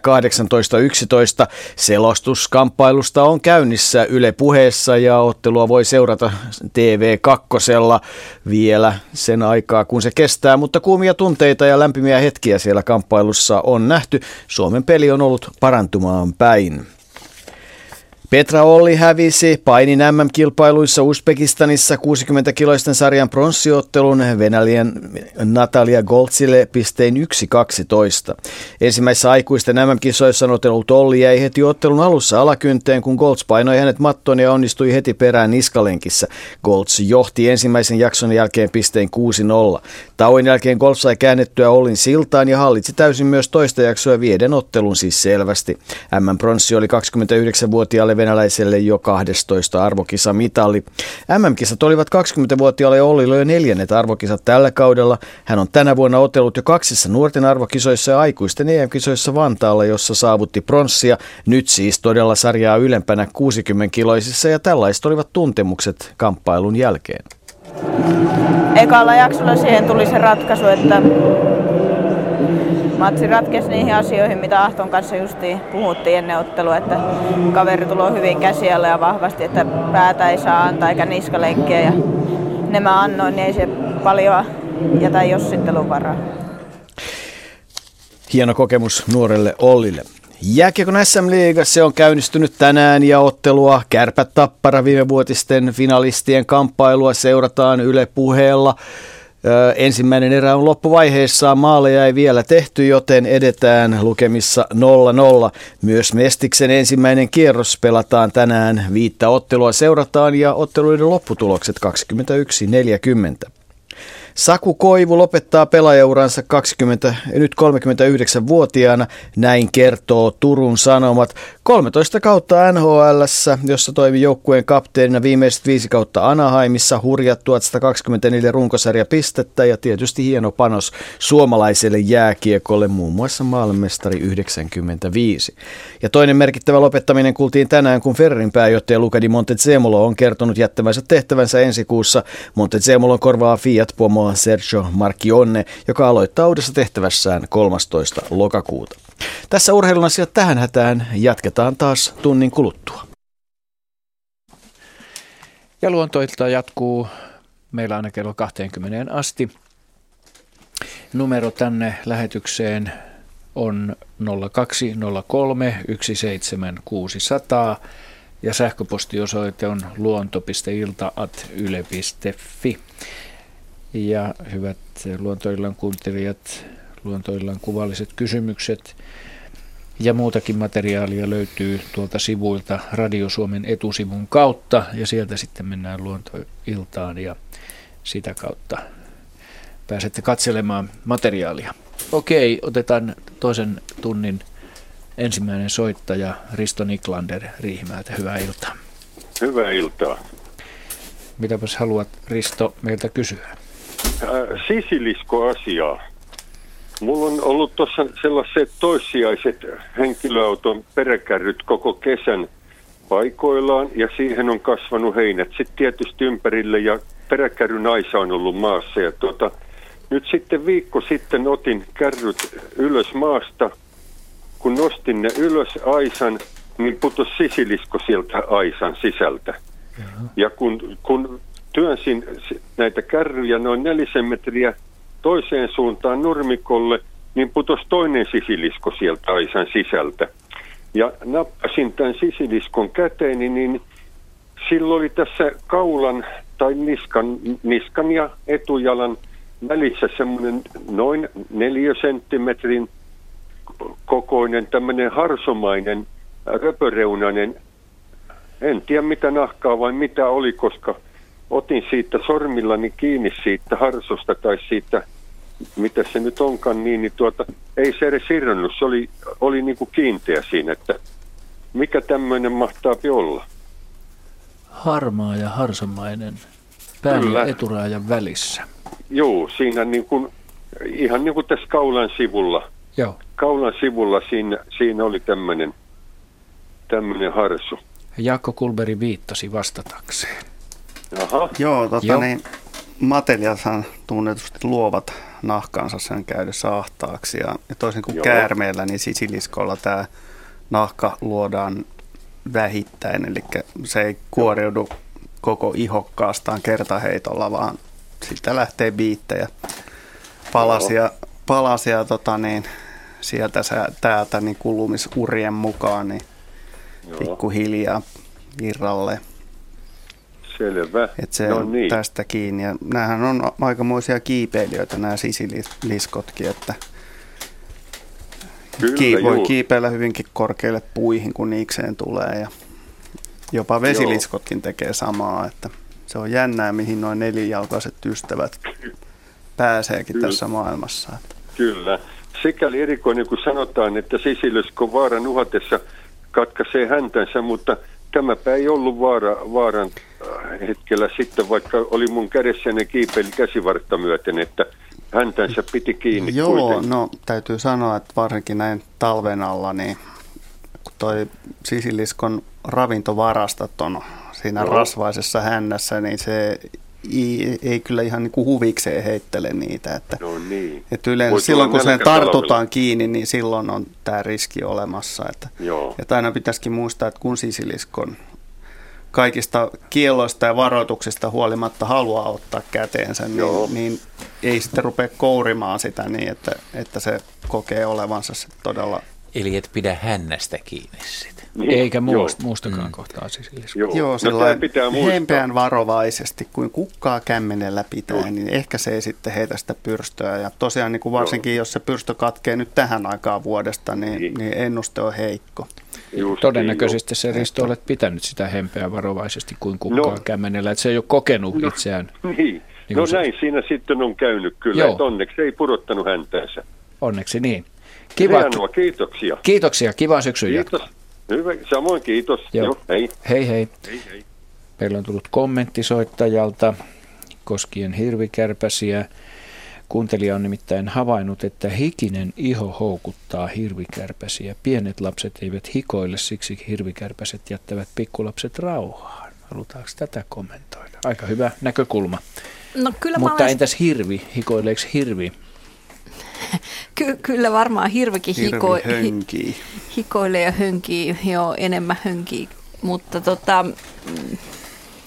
mä olen kyllä sitä mieltä, että kyllä lapsetkin hikoilevat, lasten hiki ei vaan haise samalta kuin meidän aikuisten hiki, että siinä on pieni ero. No, mutta ehkäpä ne kärpäset sen haistavat, koska... Kyseinen ilmiöhän on monille nisäkkeille hyvin tyypillinen, että poikaset ei juurikaan haise ja se on, siinä on syynsä. Juu, siihen on varmasti syynsä, joo. Mutta palatakseen vielä näihin hyönteisen aisteihin, niin hyönteisen aistithan on aivan toista luokkaa nämä kemialliset aistit kuin meidän. Ja sillä tavalla mä en yhtään epäile sitä, etteikö ne osaisi sen hajun perusteella jotenkin tehdä myös valintoja. Okei. Hirvi hönkii sanoit, mutta siilin ystävä Helsingin puistolasta lähettää sähköpostia, jossa hän kysyy, yskiikö siili? Ja jatkaa tätä kysymystään, pohjustaa sitä. Pihapatiomme alla asustaa siiliä juuri noin puoli tuntia sitten, tämä siis 10.9. eli tänään. mikäli oikein katson, 1820 maissa Pation alta siilin asuinsieltä alkoi kuulua yskimisen kaltaista ääntelyä. Onko siilillä flunssa vai mitä kyseessä oleva ääntely mahtaa olla? Tässä taustallaan kuuluu siilin tuhinaa ja tämä ei kauheasti yskimiseltä kuulosta, mutta lisäksi viime viikonloppuna kukkapenkistä alkoi kuulua rahinaa ja siellä samainen siili suoraan sanoen kynsi itseään pitkään ja hartaasti. Pääasiassa takaraajoillaan piikkipeitteen päältä. Onko sillä mahdollisesti syöpäläisiä vai puhdistiko se vain itseään? Eli tässä on siis kaksi kysymystä, yskiminen ja itsensä kynsiminen syöpäläisistä. Syöpäläisiä silloin takuu varmasti. Sitten. No joo, se on vastattu. Se, että siilit keväällä tuhisevat tällä tavalla ja päästään niitä aivastuksen kaltaisia, niin se liittyy siihen, että siihen lisääntymiseen ja siihen, että urokset karkottavat toisia pois ja narat sitten, niillä on vähän tämmöinen kaikenlaista tiirenpeliä niiden urosten kanssa ja siihen liittyy se keväinen tuhina ja aivastelu, mutta toi, mitä tuossa sähköpostissa kuvataan sitä, että jos tähän aikaan vuodesta siilit yskivät, niin joo, se ei ole todennäköisesti enää mitään flunssaa, vaan ihan oikeasti sillä voi olla jotain aika ikäviä keuhkoloisia. Ja jos se ikävä kyllä vielä raapia rapsuttelee itseään, sillä voi olla vähän muitakin loisia vielä sen lisäksi niin isoja määriä, että olisin aika huolissani sen siilin terveydentilasta. Eli se on ihan oikeata yskimistä siis. Joo. Ja varmaan sellaisia loisia yrittää poistaa yskimällä, mutta enpä usko, että ne ihan helposti lähteekään. Eli siili saa keuhkosairauksia. Ennuste ei ole hyvä. Ei talvea kohti. Yskivä. Joo. Hyvä. No sitten... Tai siis huono. Ennuste on huono ja se ei ole hyvä. No niin, meillä ei ole vielä soittajaa linjalla, niin otetaan Juhalle yksi sähköinen kysymys. Kirsi-Maria Marmela kysyy, miten sinilevä vaikuttaa vesilintuihin? Turun saaristossa, ilmeisesti tämä kysymys nyt ei tarkoita nyt nimenomaan Turun saaristoa, vaan noin yleisesti ottaen, miten sinilevä vaikuttaa vesilintuihin. Vaikuttaako se mitenkään? Tänä vuonna oli aika tiukka sinilevä vuosi tuolla Turunkin saaristossa. Oli itse asiassa sen verran hurjan näköinen merimaisema paikoittain, että vähän pahaakin teki, kun katseli, että miten sinne kalat ja linnut sopeutuu ja ihmiset uimaan. Mutta mun täytyy vastata, että mä en suoraan sanon ihan tarkkaan tiedä, että minkälaisia lintuongelmia on tuo sinilevä teettänyt. Onko joku lukenut tämän vuoden tutkimuksen, kun sinilevä on ollut aika paljon tapetilla? Tämä on hyvä kysymys, kun mulla ei ole mitään, mä en ole ikinä kuullut, että... vankkaa muistikuvaa, mutta nehän on siis sinibakteereja, ne ei ole leviä. Usein puhutaan erityisesti sinilevistä, ne on bakteereja. Ja tuollaisen ravintoketjun kautta, jos ne päätyy kaloja syöviin lintuihin, niin eräät näistä sinibakteereista tuottaa ilman muuta myrkkyjä, ja se tiedetään. Ja jos nämä myrkyt joutuu ravintoketjuun, niin ihmettelen, jos ne ei aiheuttaisi ongelmia, mutta en toki tiedä. Se on aika hankala. Mä muistan vaan itse, että minkälainen puhe oli tuolla Uuttoissa, kun oltiin, että sinne ei tietysti nyt ihmisiä kiellettiin menemästä uimaan ja kaikkein ehkä eniten kuitenkin niin pelättiin koiria ja koko ajan tuli huhuja, että Virossa kuoli paljon pieniä koiria, jotka meni uimaan ja samalla ne lutkuttaa sitä sinilevää. Että se oli nisäkkäille myrkyllinen, mutta linnuista en tosiaan osaa sanoa, koska tilannehan on se, että ne varsinkin vesilinnut ja lokit, jos ne laskeutuu tuohon massaan ja ottaa sieltä vaikka jonkun kolmipiikin kuolleen kalan, niin siinä tulee sitä sinilevää samalla varmasti nokkaa jonkun verran. Mutta mä en tiedä. Nyt mulla tulee mieleen, että olisiko joskus jotain tiirakuolemia aikaisemmin. Tiira- ja ruokkikuolemiin spekuloitu nimenomaan sinileväbakteereilla. Mutta nyt mä oon vähän heikolla jäillä tässä. Mitä suoraan yhteyttä? Mä en myöskään... Mä luulen, että jos se olisi kohtalokasta, niin meillä Spekuloitu on, mutta mitään niin kuin sellaista vahvaa todistetta, jos kuvitellaan, että vesilinnuthan ylimalkaan on ensimmäisiä indikaattoreja, jos vesistössä jotain tapahtuu. Mutta luulisin, että silloin myöskin sinilevästä tänä vuonna ei ainakaan näyttöä. En muista, että olisi ollut mitään niin kuin suuria kuolemia tai mitään tällaisia, mitä olisi ehkä pitänyt olla, ellei ne tule vähän niin kuin viiveellä, mutta joo. Epäilen tai luulen, että aika hyvä sietokyky kuitenkin on näitä myrkkyjä vastaan, että se on kehittynyt. Että tämähän nyt ei ole ihan uusi juttu, joskin tänä vuonna oli aika niin kuin hurjat ne pahimmat paikat, niin se oli todella sen näköistä, että nyt ollaan ihmeessä, että Jurmon satamassakin ihmiset lähti veneillä pois, koska se tuoksu ja se sinilevän määrä oli niin hurja, että se oli vähän kuin kauhuelokuvasta. Joo. Ja tätähän me ollaan ennenkin pohdittu, että ne asiat, mitkä on esimerkiksi nisäkkäille myrkyllisiä, eivät välttämättä ole sitten linnuille myrkyllisiä. Ja siis kaikki sinileväthän ei tietenkään ole myrkyllisiä. Näin kyllä. Joo, myrkkymarjojen suhteen. Okei, mutta mä jäädän vähän, kun mulle jäi vähän epäselväksi tämä. Mä en edelleenkaan varma, että muistanko mä oikein, mutta puhuttiin hirven ja poron ja näiden karvaturrien hikoilusta. Ei tässä nyt kukaan suoraan sano, että ne hikoilee, mutta mulla on sellainen muistikuva, että eihän tämmöiset eläimet hikoile kuitenkaan ollenkaan, koska sitten se olisi talvella fataalia, kun juokset karkuun jotain ja hikoilee, niin pakkasen. Niin, että tämä ehkä tuli jollekin kuulijalle epäselvästi, että se tuoksu, mikä tästä eläimestä lähtee, niin ei lähde kyllä hikoilun kautta, vaan ominaishajun kautta. Joo, tai jonkun muun. Ja täsmennetään, että se tulee suun kautta erityisesti tämä lämmönsäätely. Okei, mutta mua jäi nyt askarruttaa tuo sinilevä kysymys, mutta aktivoidaan kuuntelijoita, jos kuuntelijoilla... Olisiko se sulle semmoinen mukava kotitehtävä? Olisi.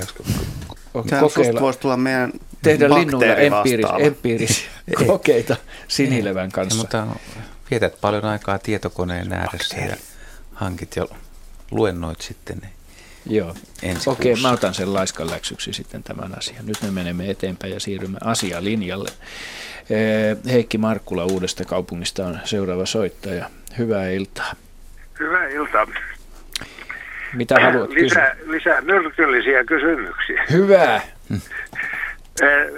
Olen tässä kierrellyt Purjevenellä saaresta toiseen ja olin tuossa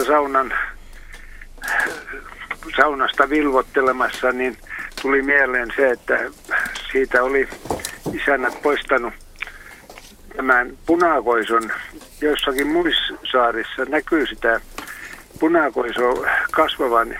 Sehän on niin myrkyllinen, että se aiheuttaa jo lapsille ainakin ihan vakavia myrkytyksiä, niin kuin mustakoisokin ja kielonmarjat ja näsijät ja tämmöiset.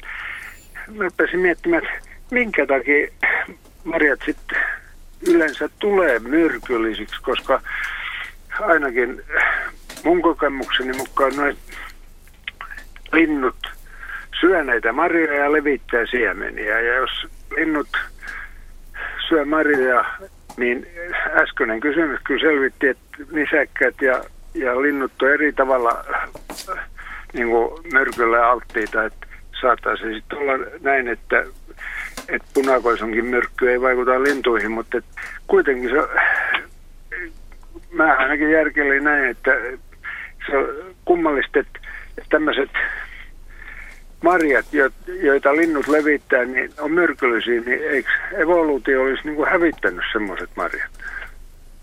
Pitäisikö tätä kysymystä lähteä rakentamaan ehkä tuolta vielä jaskan kautta, että siis myrkyt, kasveissa, jossa on myrkkyjä, siis marjat, ehkä kukat, varret, lehdet, niin ne on ehkä enemmänkin hyönteisiä varten tarkoitettuja, että tämä lintujuttu on taas sitten niin kuin positiivinen, että se marja saa kyytiä vähän. Joo, no ehkä ei. Se voi olla yhtä hyvin, niin kuin, että ei niitä nisäkkäidenkään tarvitsisi. Mehän on aika normaalisti nisäkkäät aika vähän liikkuvia, että linnut kuljettaa paljon tehokkaammin. Mä yhtäkkiä keksin yhtäkään marjaa, joka olisi linnulle myrkyllinen, että ne on se pääkohderyhmä. Et sitten hyönteisiä vastaan yleensä niin kasvit puolustautuu siemenen myrkyllä, koska ne harvemmin on itse asiassa siitä niin kuin hedelmästä kiinnostuneita, vaan ne haluaa sen siemenen, joka on se ravinteikas osa. Ja sitä varten kasveilla on sitten oma puolustuksensa. Niin, myrkyllisyys riippuu aina näkökulmasta, että kenelle on myrkyllinen, kenelle ei. Eli ne monet myrkkykasvit, niin sehän on ihmisnäkökulma. Eli ne on ihmisille myrkyllisiä. Ja se ei tarkoita sitä, että ne olisi edes kaikille nisäkkäille myrkyllisiä. Ja epäilemättä on eräälle niistä sitäkin ja ovat myrkyllisiä. Mutta lähtökohtaisesti kyse on kasvin puolustusmekanismeista, joka on evoluution aikana kehittynyt ja kasveissa on monia muitakin aineita, jotka on joillekin eliöille, vaikkapa hyönteisille myrkyllisiä, mutta eivät ihmisille. Eli kaikki tämmöiset aineet, mitä kasveissa on, niitä sanotaan sekundaarin metaboliiteiksi hienosti, niin ne on kehittynyt jonkinlaisena olemassaolon taisteluna ympäristöä vastaan, stressiä vastaan. Jos on huonot kasvuolosuhteet, niin kasviin syntyy puolustusaineita, koska silloin kun kasvi on heikko, niin sienet ja hyönteiset uhkaa niitä. Ja semmoiset kasvilinjat on säilynyt parhaiten evoluution kulussa, jotka pystyvät parhaiten puolustautumaan ulkoista uhkaa vastaan. Ja tämä on jatkuvaa kemiallista sodankäyntiä, mitä kasvit käy ympäristöä vastaan. Niin ja etenkin kun mä ajattelen nisäkkäitä, jotka kuitenkin syö aika paljon kasveja, kyllä, niin on tietyt kasvit, joita ei syödä. Ja tietenkin ei. Voihan olla, että se on myös joku tämmöinen piikkisyys tai joku muu keino, kyllä, jolla kasvi on sitten paennut tätä syömistä. Ja. Se, että onko, jos mä ajattelen kieloa, niin eikö kielon lehdet ole yhtä lailla myrkylliset, enkä mä kyllä ikinä muista nähneeni, että... Ja sitten taas kun Jaska mainitsi sen, että siemenet on myrkyllisiä, niin hyvä esimerkki on Suomenkin luonnossa esiintyvä marjakuusi tuolla Ahvenanmaalla, niin sen ainoa myrkytön osa on itse asiassa sen marjan siemenmalto. Se ei ole myrkyllistä. Kaikki muu osa siinä kasvista on myrkyllistä. Eli nielase kokonaisena on viesti. Jeps. Älä pureskele. Eli tämä punakoisa marja ei olisi sitten linnuille myrkyllistä. Ei ole. Tämä lintu popsi sen mennen tullen ja osittain se, että miksi jokin aine on myrkky jollekin ja toiselle ei, niin liittyy siitä, kuka sitä syö. Toisissa eläimissä, toisissa nisäkkäissä linnuissa on sellaisia entsyymejä, jotka pystyy hajottamaan sen myrkyn ennen kuin se päätyy eteenpäin verenkiertoon ja sitä kautta munuaisiin maksaan tai johonkin muuhun solukkoon. Ja ihmisiltä puuttuu ne entsyymit, jotka tässä tapauksessa hajottaisivat tuon punakoison myrkyllisen osan ja se menee verenkierrossa eteenpäin ja sitä kautta aiheuttaa sen myrkytysoireen. Kaikki koisukasvit on enemmän tai vähän myrkyllisiä. Jopa peruna nuorena on myrkyllinen. Ja tietyissä kasviryhmissä on enemmän myrkkyjä ihmisen näkökulmasta kuin toisissa.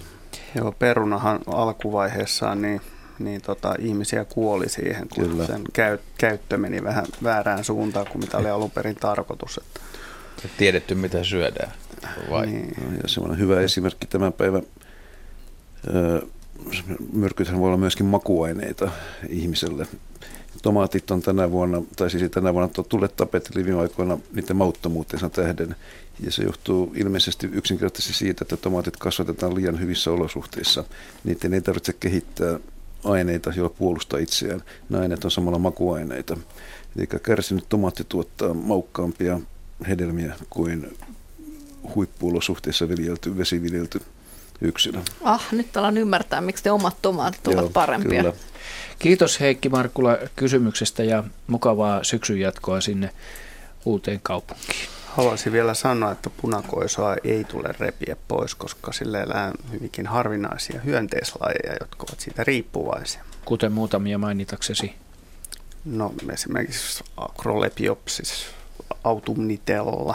Plus ja toinen vielä. Sitten on kirppalajeja. Pomppivia koppakuoriaisia siis. Aha. Ja pääkallokiitejäkin syö punakoisoa. Kiitos. Tämän viisauden lähteli meille Jaakko Kullberg ja hyvät Radio Suomen hiljaa. Nyt vastaus tuli jo annettua. Anteeksi Jaakko, olin karkea. Hyvät kuuntelijat, kuuntelette Luontoiltaa syyskuun lähetystämme. Meillä on runsas puoli tuntia lähetysaikaa jäljellä. Ja eipä muuta kuin mennään rohkeasti eteenpäin. Lähetyksessä otetaan seuraava soittaja mukaan Seija Mäkeläinen Suonenjoelta. Hyvää iltaa ja tervetuloa mukaan lähetykseen. Hyvää iltaa, kiitoksia. No kysyisin pääskysistä. on mun lapsuuden koti, jossa mä olen elänyt yli 60 vuotta. Ja musta täällä on pääskyset ollut kilttejä ja ystävällisiä, mutta kuinka ollakaan, ne päätti tänä kesänä olla tälle omistajaperheelle ilkeitä. Millä tavoin olivat omistajaperheelle ilkeitä? Siis sillä tavalla, että siis ne lensi vaan minun ja mieheni 10, kun me tultiin tähän pihalle ja puhumaan alettiin, jos me oltiin hiljaa. Niin ihan todella ne ei niin kuin, mutta sitten kun me ruvettiin jotain haastelemaan, ne syöksyi ihan tuossa terassillakin 10 sentin päästä hiuksista. Mutta sitten kun oli vieraita, vieraat saivat olla rauhassa. Ja sekö tuntui teistä ilkeältä? No se, ne on ollut niin kuin ystävällisiä tähän asti, mutta nyt ne oli niin kuin sillä, että hyvä, että ne ei käynyt kiinni. Mutta sitten mä mietin, että oliko nyt osuutta semmoista, kun se oli se alkukesä kylmä. Ja sitten voiko ne millään tavalla yhdistää, kun pääskysethän hävisi jossakin vaiheessa. Ja sitten niitä poikasia me löydettiin Puimalan lattialta kuolleena. Oliko siinä niiden lentäessä teidän päittenne yläpuolelta niin, tai läheltä, oliko niiden pesintää siinä lähettyviä? Ei ole pesintää edes lähellä, kun on Puimalassa ja Liitarissa ja räystäiden alle on tehty lautoja, että ne sielläkin pesi.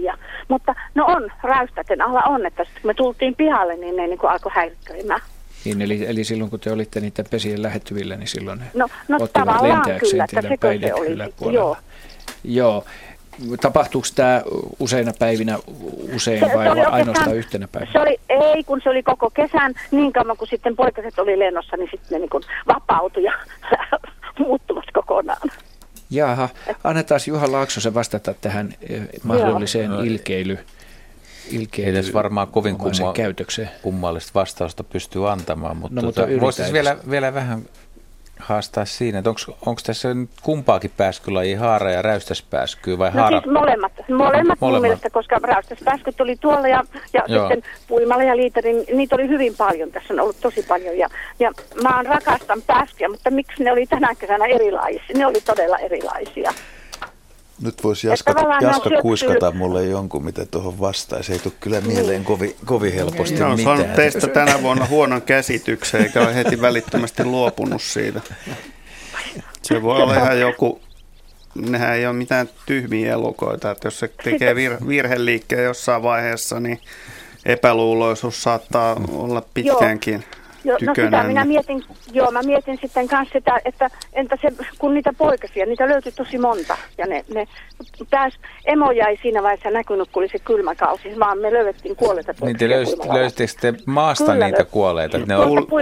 Kuljetettiinko te niitä ympäriinsä sitten? No ei, me sitten otettiin tietenkin, kun ne oli tuolla Puimalassa, tuossa silppujen päällä ja tuolla, niin tietysti pois kuljetettiin sieltä, koska niitä emoja ei silloin ollut, ne meni jonnekin. Hetkinen, oliko ne poikaset, ne oli kuitenkin jo suht isoja, oliko ne niinku päässyt pesestä vai tippunut, tai miksi ne oli siellä maassa? Ei, kun ne oli kylmään. Ja, mutta miksi ne oli siellä maassa?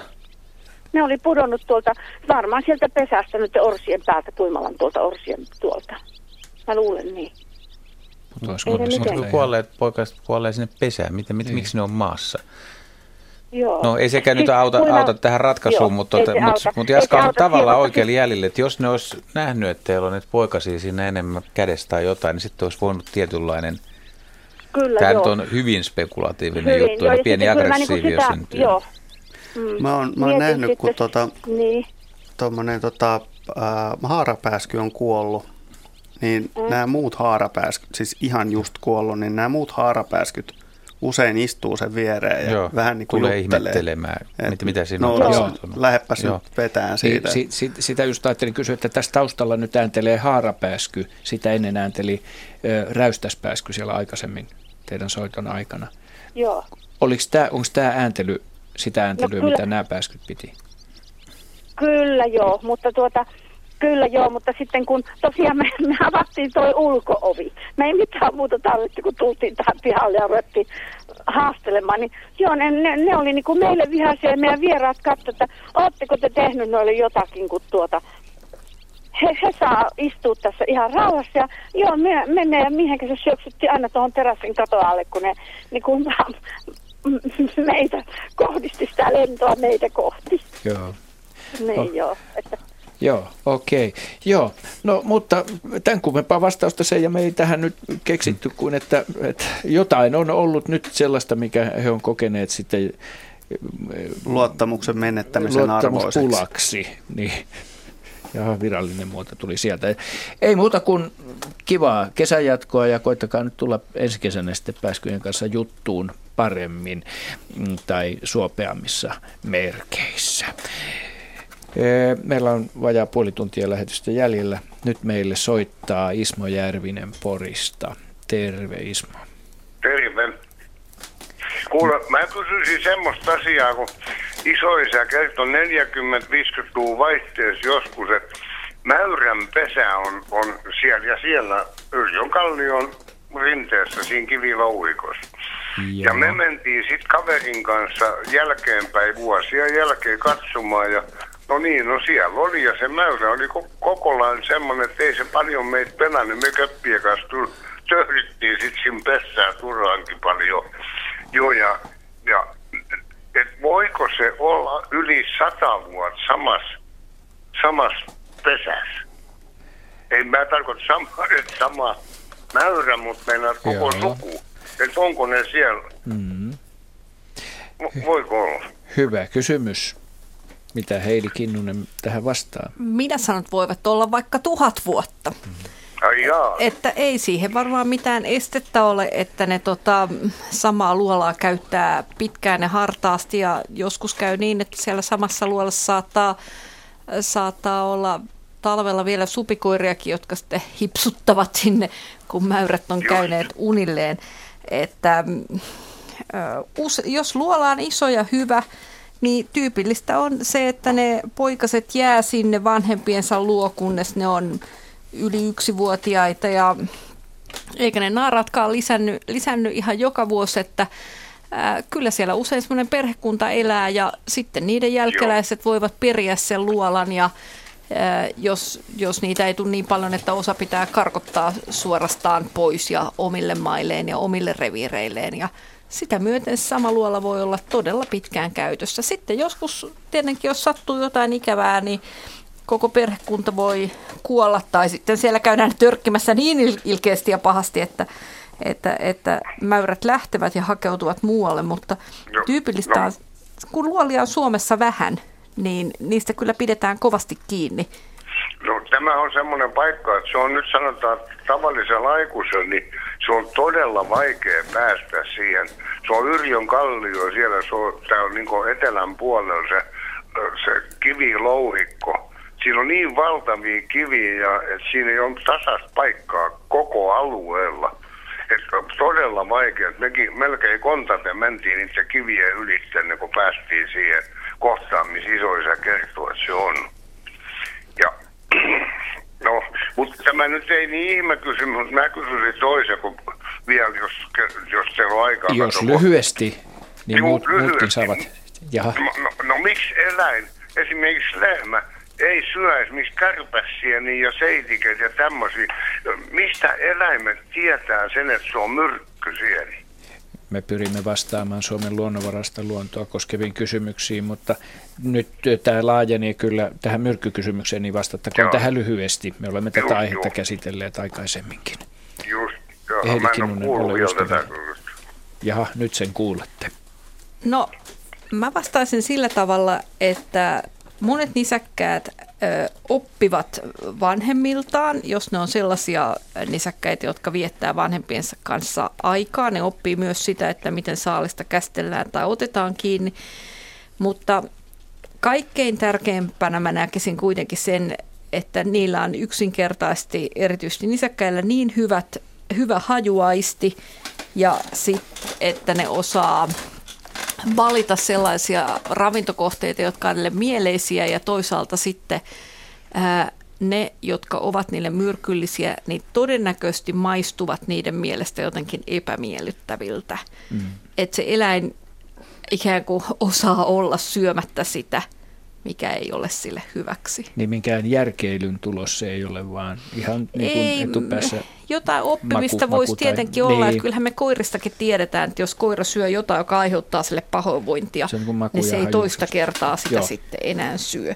Et epäilemättä siinä voi tapahtua myös oppimista, mutta mä luottaisin siihen, että se, tai väittäisin niin, että se ikään kuin geneettinen tieto, joka on sillä eläimellä tietyistä hajuista ja mauista, niin on tosi tärkeä. Kiitoksia hyvästä kysymyksestä soittajalla ja mukavaa syksyn jatkoa. Nyt ennen seuraavaa soittajaa saa Jaska lyhyesti. Niin lehmät ja muutkin nuo elukat, niin nehän maistelee lähestulkoon kaikkia kasveja ja sen perusteella sitten homma jatkuu eteenpäin. Ja esimerkiksi poron mielestä punaiset kärpäsiä nyt on mitään mainioita herkkua. Aivan, mutta lehmä ei syö leinikkejä. Eräiden pohjoisten ihmistenkin mielestä ne on ollut kohtuullisen käyttökelpoisia. Hyvä. Nyt ennen seuraavaa soittajaa, jos soittaja malttaa hetken pysyä siellä linjoilla, tulemme asiaan. Tuula Kima on täällä Luontoillan sähköisellä sivulla facebook.com/luontoilta laittanut meille viestiä ja kauniita kuvia. Tuula Kima kirjoittaa näiden sienikuvien saatteeksi: ensimmäisen kerran löysin kantarelleja Lapista. Lemmenjoen kansallispuistosta Maarestuntureiden liepeiltä noin 18 kilometriä Angelista kaakkoon. Osa oli kosteassa tunturikoivikossa, osa kuivalla kankaalla. Onko tämä ihan tavanomaista? Ei se tavanomaista se ei ole. Kantarelli eli keltavahvero niin on harvinainen koko Pohjois-Suomessa. Että se ei missään nimessä ole yleinen eikä ainakaan runsas. Missään. En uskalla sanoa, että onko sitä vai eikö aikaisemmin löydetty Lemmenjoen kansallispuistosta tai noilta leveyspiiriltä, mutta se on erittäin harvinainen tuolla päin Suomea. Et hyvä löytö ja taas yksi merkki siitä, että kesät on suopeita monille eliöille. Toisille ne tietenkään ei ole sitä, mutta kantarellille se on suopea ja se myöskin viestii siitä, että meillä on sienten levinäisyys on huomattavasti laajempi kuin se, miten ne tekee itiöimiä. Sieniä ja monia lajeja elää hyvin monissa paikoissa ilman, että me koskaan tullaan sitä edes tietämään tai tutkimatta sitä asiaa jotakin muuten. Eli rihmasto on maassa odottamassa suopeaa olosuhdetta ja nyt on näköjään kantarellin kohdalla könflaksi.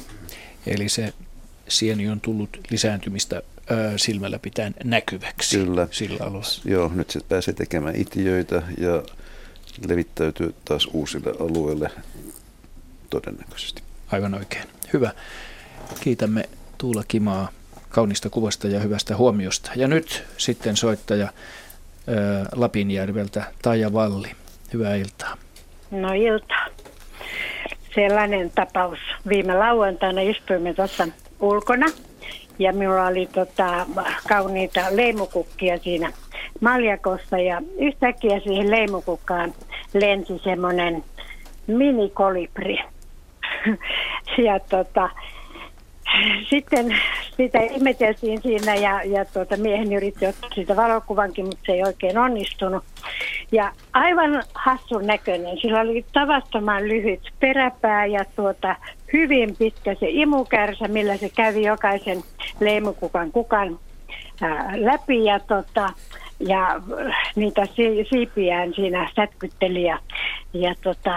No, kukaan meistä ei ole nähnyt tällaista otusta ennen ja äkkiä sitten kirjoihin katsomaan ja löysinkin sitten tämmöisen etelänpäiväkiitäjän. Joo. Kirjoista. Nyt sitten kysymys kuuluu, että mitä tälle reppanalle nyt käy, kun ensinnäkin kukkia oli aika vähän enää ja sitten tämmöinen yksinäinen vaeltaja, niin onko se harvinainen ja miten hänen elämänsä tästä jatkuu? Niin missä päin tämä oli itse asiassa? Tämä on Lapinjärvi, tässä Itä-Uudellamaalla. Okei, joo. Joo, etelänpäiväkiitäjiä on ollut tänä vuonna jonkun verran, että niitä tuli tuossa toukokuun aikana jo Suomeen etelätuulien mukana ja nämä, todennäköisesti nämä yksilöitä, joita nyt Suomessa liikkuu, niin nämä on näiden keväällä tulleiden yksilöiden jälkeläisiä, jotka on eläneet iloisesti todennäköisesti mataraa syöden toukkina ja nyt sitten ovat aikuistuneet. Ja nämä on aika sellaisia hauskoja otuksia, että ne yleensä parkkeeraa jollekin paikalle joksikin aikaa, ainakin sen verran, kun kesä jatkuu. Ja ne saattaa esimerkiksi nukkua jossakin rakennuksen sisällä yönsä, mennä esimerkiksi samasta kolosta useiden päivien aikaan samaan paikkaan nukkumaan, ja ne oppii tuntemaan sen ympäristö ja alueen, jolla ne liikkuu, ja tuntemaan kukat, joissa pitää käydä ja milloin. Ne oli hyvin säännöllinen rytmi itse asiassa. On hyvin todennäköistä, että saatte, jos te menette samaan aikaan pöydän ääreen katselemaan, niin se tulee kellon tarkasti, jos se asuu lähiseudulla, niin niin pitää laittaa tuoreita leimukukkia siihen. Niin, tai sitten voi mennä katsomaan siihen leimukukkapenkkiin, josta ne poimitaan, että onko se siellä. Luultavasti Joo. Se on noteerannut tämän, koska se näkee jo pitkän matkan päästä nämä hänelle soveltuvat kukkaset. Valtavan pitkä se imukärsä oli. Joo, no se on ja ihan kuin kolibri, siis se mitä nyt on nähnyt elokuvissa. Joskus on joutunut puhelimessa vääntämään tästä asiasta ihmisten kanssa, jotka on ollut sitä mieltä, että ettekö te tiedä sitä, että kyllä minä tiedän, että se oli kolibri. Useamminkin. Siitä on joskus joutunut niin kuin sanomaan, että mitä te mulle soitatte, jos te kerran tiedätte. Joo, kolibri. Niin. Luuletteko, että ette tiedä, mikä kolibri? Tässä tapauksessa emme näin. Mutta joo, siis kun tässä on kaksi vaihtoehtoa. Joko se luulee, että tänne voi jäädä talveksi ja yrittää talvehtimista. Se talvehti itse asiassa aikuisena, perhosena. Aha. Ja silloin se kuolee. Mutta jos se ottaa onkeensa ajoissa, niin etelänpäiväkiiteä pystyy noin 2 vuorokaudessa lentämään täältä Välimerelle. Et se ei ole sille sinänsä mikään ongelma. Sieltäkö se on kotoisin tai niinku tullut? No itse asiassa tämä ryhmä on kaakkois-aasialainen todennäköisesti, tämä koko ryhmä. Kaakkois-Aasiassa on nimittäin useita kymmeniä lajeja näitä, ja luultavasti tämäkin on sieltä päin kotosi. Se on tämmöisen subtrooppisen ilmastorna niin kuin pohjoisrajan laji. Joo, no mutta hauska Veikko se oli, että tervetuloa vaan sitten tänne meidän puutarhaan. Aivan oikein. Mukavaa syksyn jatkoa. Kiitos kysymyksestä. Hei hei. Hei hei. Okei. 16. Ja sainkin korviini juuri tiedon, että Olli Paatonen Turusta on meillä linjoilla. Olenko oikeassa? Kyllä, hyvää iltaa. Hyvää iltaa. Mitä haluat Olli kysyä? No semmoinen kysymys. Meillä on tässä kotona laiturinokassa niin on ollut joutsenella pesää. Vuosikaudet ollut, mutta 2 vuotta sitten sen vei. Tuli korkea vesi ja sen jälkeen siihen joutsen ei ole enää tullut ollenkaan. Mutta kysymys oli se, että mä aina sitä mietittiin, että kun se joutsen siihen tulee samaan paikkaan vaikka sen pesänsä, niin miten kauan se joutsen siitä hedelmöittymisestä kestää siihen munimiseen ja tekeekö se sen muuttomatkan jälkeen vai missä kohdassa on se hedelmöittyminen. Että kyllä sitä ei ole koskaan nähty siinä. Taustalla ääntelee laulujoutsen. Juha, täytyy vähän oikein laskea. Siis, jos ne kyhmyjoutsenista nyt kysytään. Siis laulujoutsen on äänestässä, mutta varmasti kyhmyjoutsen on teillä pesinyt siinä siis. Joo. Siis ne täytyy sanoa, että mä en siis ihan tarkkaan tiedä, kuinka nopeasti tämä muna kehittyy, mutta ei löydetty kirjastoikään sitä. Ja sen takia sitten kerrankin. Nyt mä kysyn sitä ammattiihmistä. Joo, se on hyvä kysymys. Mä oon lukenut yhdestä fysiologian kirjasta, mitä ei ole koskaan julkaistu, missä oli näiden eri lintulajien, että kuinka nopeasti se kehitys tapahtuu, mutta mitäköhän se voisi olla? Se, kun linnut parittelee, niin siinä ei kyllä, siis pikkulinnuilla, mitä niin kuin näkee vielä useimmin, niin siinä ei kyllä kovin montaa päivää kestä, kun se ensimmäinen muna munitaan. Mutta voisiko kyhmyjoutsen olla vähän pidempään, mutta siis ei se kuitenkaan kestä siis. Tämä nyt on heitto, mutta voisin sanoa, että se voisi 2 viikon sisällä aloittaa munimisen. Voisiko olla mahdollista? Kyllä, koska se on kuitenkin, näin mä veikkaisin suurin piirtein silleen. Se itse munan kehittyminen ja ulostulo ja tämmöinen, niin Se olisi pitkän luennon aihe, mutta siis monet ihmisethän ihmettelee sitä, että miten lintu vaikka pystyy pikkulintu lentämään ennen kuin se munii, mutta siis tämä muna kehittyy loppujen lopuksi todella nopeasti, että vaikkapa talitia nyt on helpompi esimerkki, kun se lentäjä menee sinne pönttöön, niin se munii yhden munan joka vuorokausi. Mm. Se voi munia 10 munaa, että se ei pystyisi kantamaan näitä munia sisällään. Se, eli todennäköisesti se muuttomatkan jälkeen on vasta tämä hedelmöittyminenkin tapahtunut. Juu, ne parittelee sitten siellä niin. Pesimäseudullaan, että parihan on niin kuin yhdessä laulujoutsenella, iankaikia ja kyhmijoutsenellakin pitkäikäinen. Että kyllä ne niin kuin yhdessä on, mutta se parittelu tapahtuu sitten siinä pesärakennuksen yhteydessä. Joo. Ja siinä. Mutta mä luulen, että tämä ensimmäinen muna, että se ei kuitenkaan sitten ihan lähde sillä lailla. Valmius varmaan on, mutta siis ne parittelee kuitenkin niin usein siinä alkuvaiheessa, että mä en tiedä, että milloin se ekan munan kehittäminen todellisuudessa alkaa. Mutta siis sitä me ei myöskään tosiaan löydetty mistään opuksista, niin silläkin sitä kysyisin. Eikö siinä ole ihan semmoinen päänsääntö, että mitä isompi lintu, sen pidempi sen munan kehittymisen aikaa? On, joo, ja kyllä siis isot linnut munii vähän harvemmin kuin kerran vuorokaudessa, mutta kyllähän haahkalta tulee esimerkiksi näin usein. Ja pöllöt saattaa pitää muutaman päivän taukoakin riippuen tuosta, mutta kyllä se itse asiassa muna, kun se munasolu naaraalla on niin kuin kehittynyt, niin se varsinainen, kumpaa sitä nyt lasketaan, sitä, että se muna tulee ulos sieltä vai? Niin, se on sitä lähinnä sitä kantoaikaa. Niin, se kantoaikahan ei silloin niin kuin tuolla pikkulinnulla se munankantoaika ei ole kuin se vuorokausi, koska se joka vuorokausi munii, mutta se, että koska se on voinut lähteä, voiko se lähteä kehittymään aikaisemmin, mutta se nyt oikein itsekin siis mun pohtii. Mielestä siellä ovariosta, kun lähtee tulemaan niitä munia, niin niitä on monen kokoisia siellä, tai muistan eläinten rakenteen kurssilla aikanaan avanneeni kanan, jolla me nähtiin siellä useita munia tulossa, ja ne ensimmäiset on vielä niin kuin pieniä ja sitten tulee niitä isompia, ja aivan ennen kuin se poistuu sieltä viemärisuolen kautta, niin se saa sen kuoren. Kyllä. Ja se kuorihan tulee aivan viime vaiheessa. Ja mä oon ymmärtänyt, että se hedelmöityminenkin itse asiassa tapahtuu sillä tapaa, että sen ei tarvitse tapahtua siellä aivan alkuvaiheessa, vaan sekin voi tapahtua vielä ikään kuin vähän ennen kuin se muna saa kuoren. Joo. Mutta muistatko, että se on aika nopea matkalla. Se vaihe kuitenkin, että se ei ole kovin pitkä. No kanahan voi munia munan päivässä parhaimmillaan, ja normikana tietysti joka toinen päivä. Mutta kun mä muistan, että me oltaisiin varmaan 6-7 munaa nähty sen saman kanan sisällä tulossa. Ja se väri siihen munaan tulee siinä munan johtimessa. Se tulee aivan loppuvaiheessa. Munan johtimessa siinä loppuvaiheessa. Kyllä. Siitä johtimen seinämistä. Joo, no mutta tämä jääköön erittäin mielenkiintoinen ja hyvä kysymys. Mä voisin ottaa tätä vähän laiskanläksykset. Juha Laaksonen ottaa tämän laiskanläksyksi. Oikein hyvä, niin kuullaan seuraavassa lähetyksessä, mikä oli tulos tällä. Ehdottomasti ja vuoren varmasti ja 100% oikein vastaan. Mä teen ensi kerran vähän helpomman kysymyksen. Ei enää yhtään helpota. Nämä on parhaita kysymyksiä, joihin vastaus annetaan seuraavassa lähetyksessä.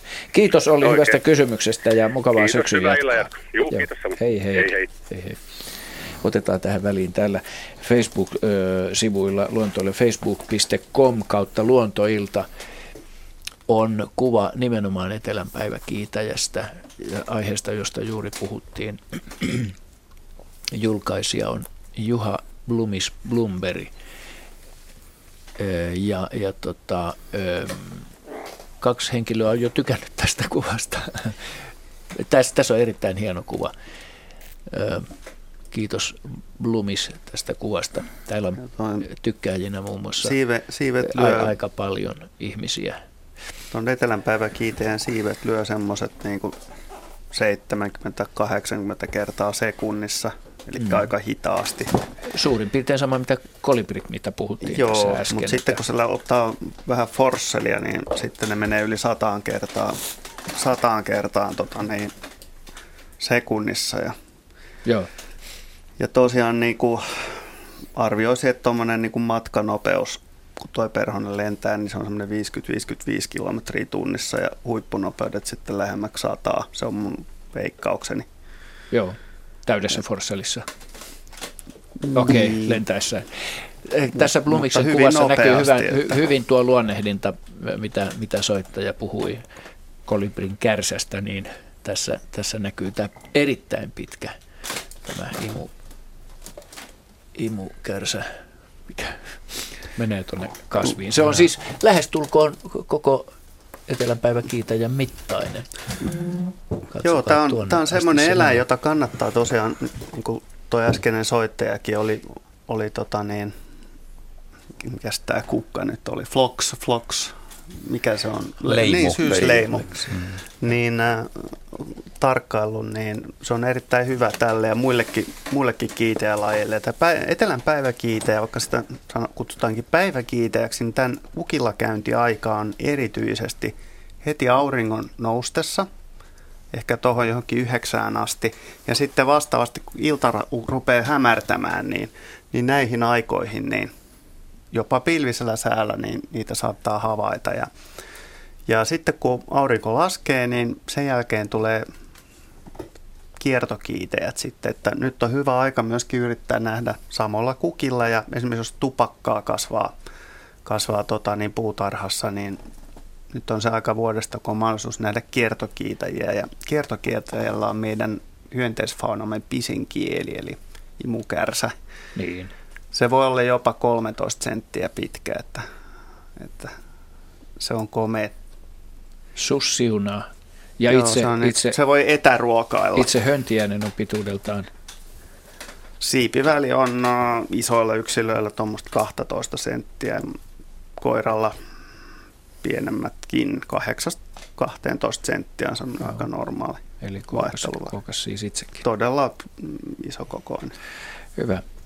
Hyvät Radio Suomen kuuntelijat, kello alkaa lähestyä uhkaavasti 20. Me ehdimme ainakin yhden soittajan ottaa vielä tähän syyskuiseen Luontoilta lähetykseen mukaan. Arto Vuorinen Lahdesta, tervetuloa lähetykseen. Iltaa vaan. Iltaa. Tämmöinen mysteeri viime joulukuulta joulun alla, siinä Tapanipäivän tienoilla. Mulla on vapaa-ajan paikka tuossa Kärkölässä, Etelä-Hämeessä, ja vanha tämmöinen puulämmitteinen sauna siinä metsäreunassa, ja pari päivää oltuani pois sieltä menin käymään, niin saunassa lattialla, keskellä lattiaa tommonen muovisaavi, noin puolillaan vettä, ja löysin saavista 21 saaviin syöksynyttä hukuttautunutta metsähiirtä. Yeah. Ja 2 kysymystä, että how and why. Siis se saavi oli keskellä lattiaa, tämmöinen vielä muovinen kartiomollinen saavi. Miten ne oli päässeet sinne ja ennen kaikkea täksi? Mutta ne oli siis juuri näitä apodeemuksia eli metsähiiriä. Kyllä, joo, mulla on metsähiiriä siellä niin kuin joka talvi tälleen puoliksi lemmikkinä, että juuri tuossa pari viikkoa sitten viimeksi niitä kädestä syötin siinä alamökissä, että niin mukavia otuksia, tunnen heidät kyllä hyvin. Muutamia jopa nimeltä. Erinomaista. Hienoa. Tämä mysteeri. Kauanko oli siitä, kun olitte viimeksi käyneet siinä, tai olit käynyt siinä paikassa?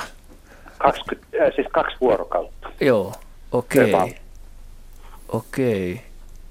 Ja niitä oli, ja siis viime syksy oli aika huono hiirivuosi, että niitä ei ollut kovin paljon. Et mökissä kyllä vain ihan vissiin 2-3. Mutta 2 vuorokossa 21, ja sinne sauna oli kylmä. Sää oli aika leuto silloin, että siinä nollan puolella, ehkä pakkasen puolella, koska se savivesi oli silleen jäätynyt, että osittain jäätynyt, että mä heitin sen pöntsän sitten ulos. Joo, kuinka korkeat ne saavin reunukset oli? No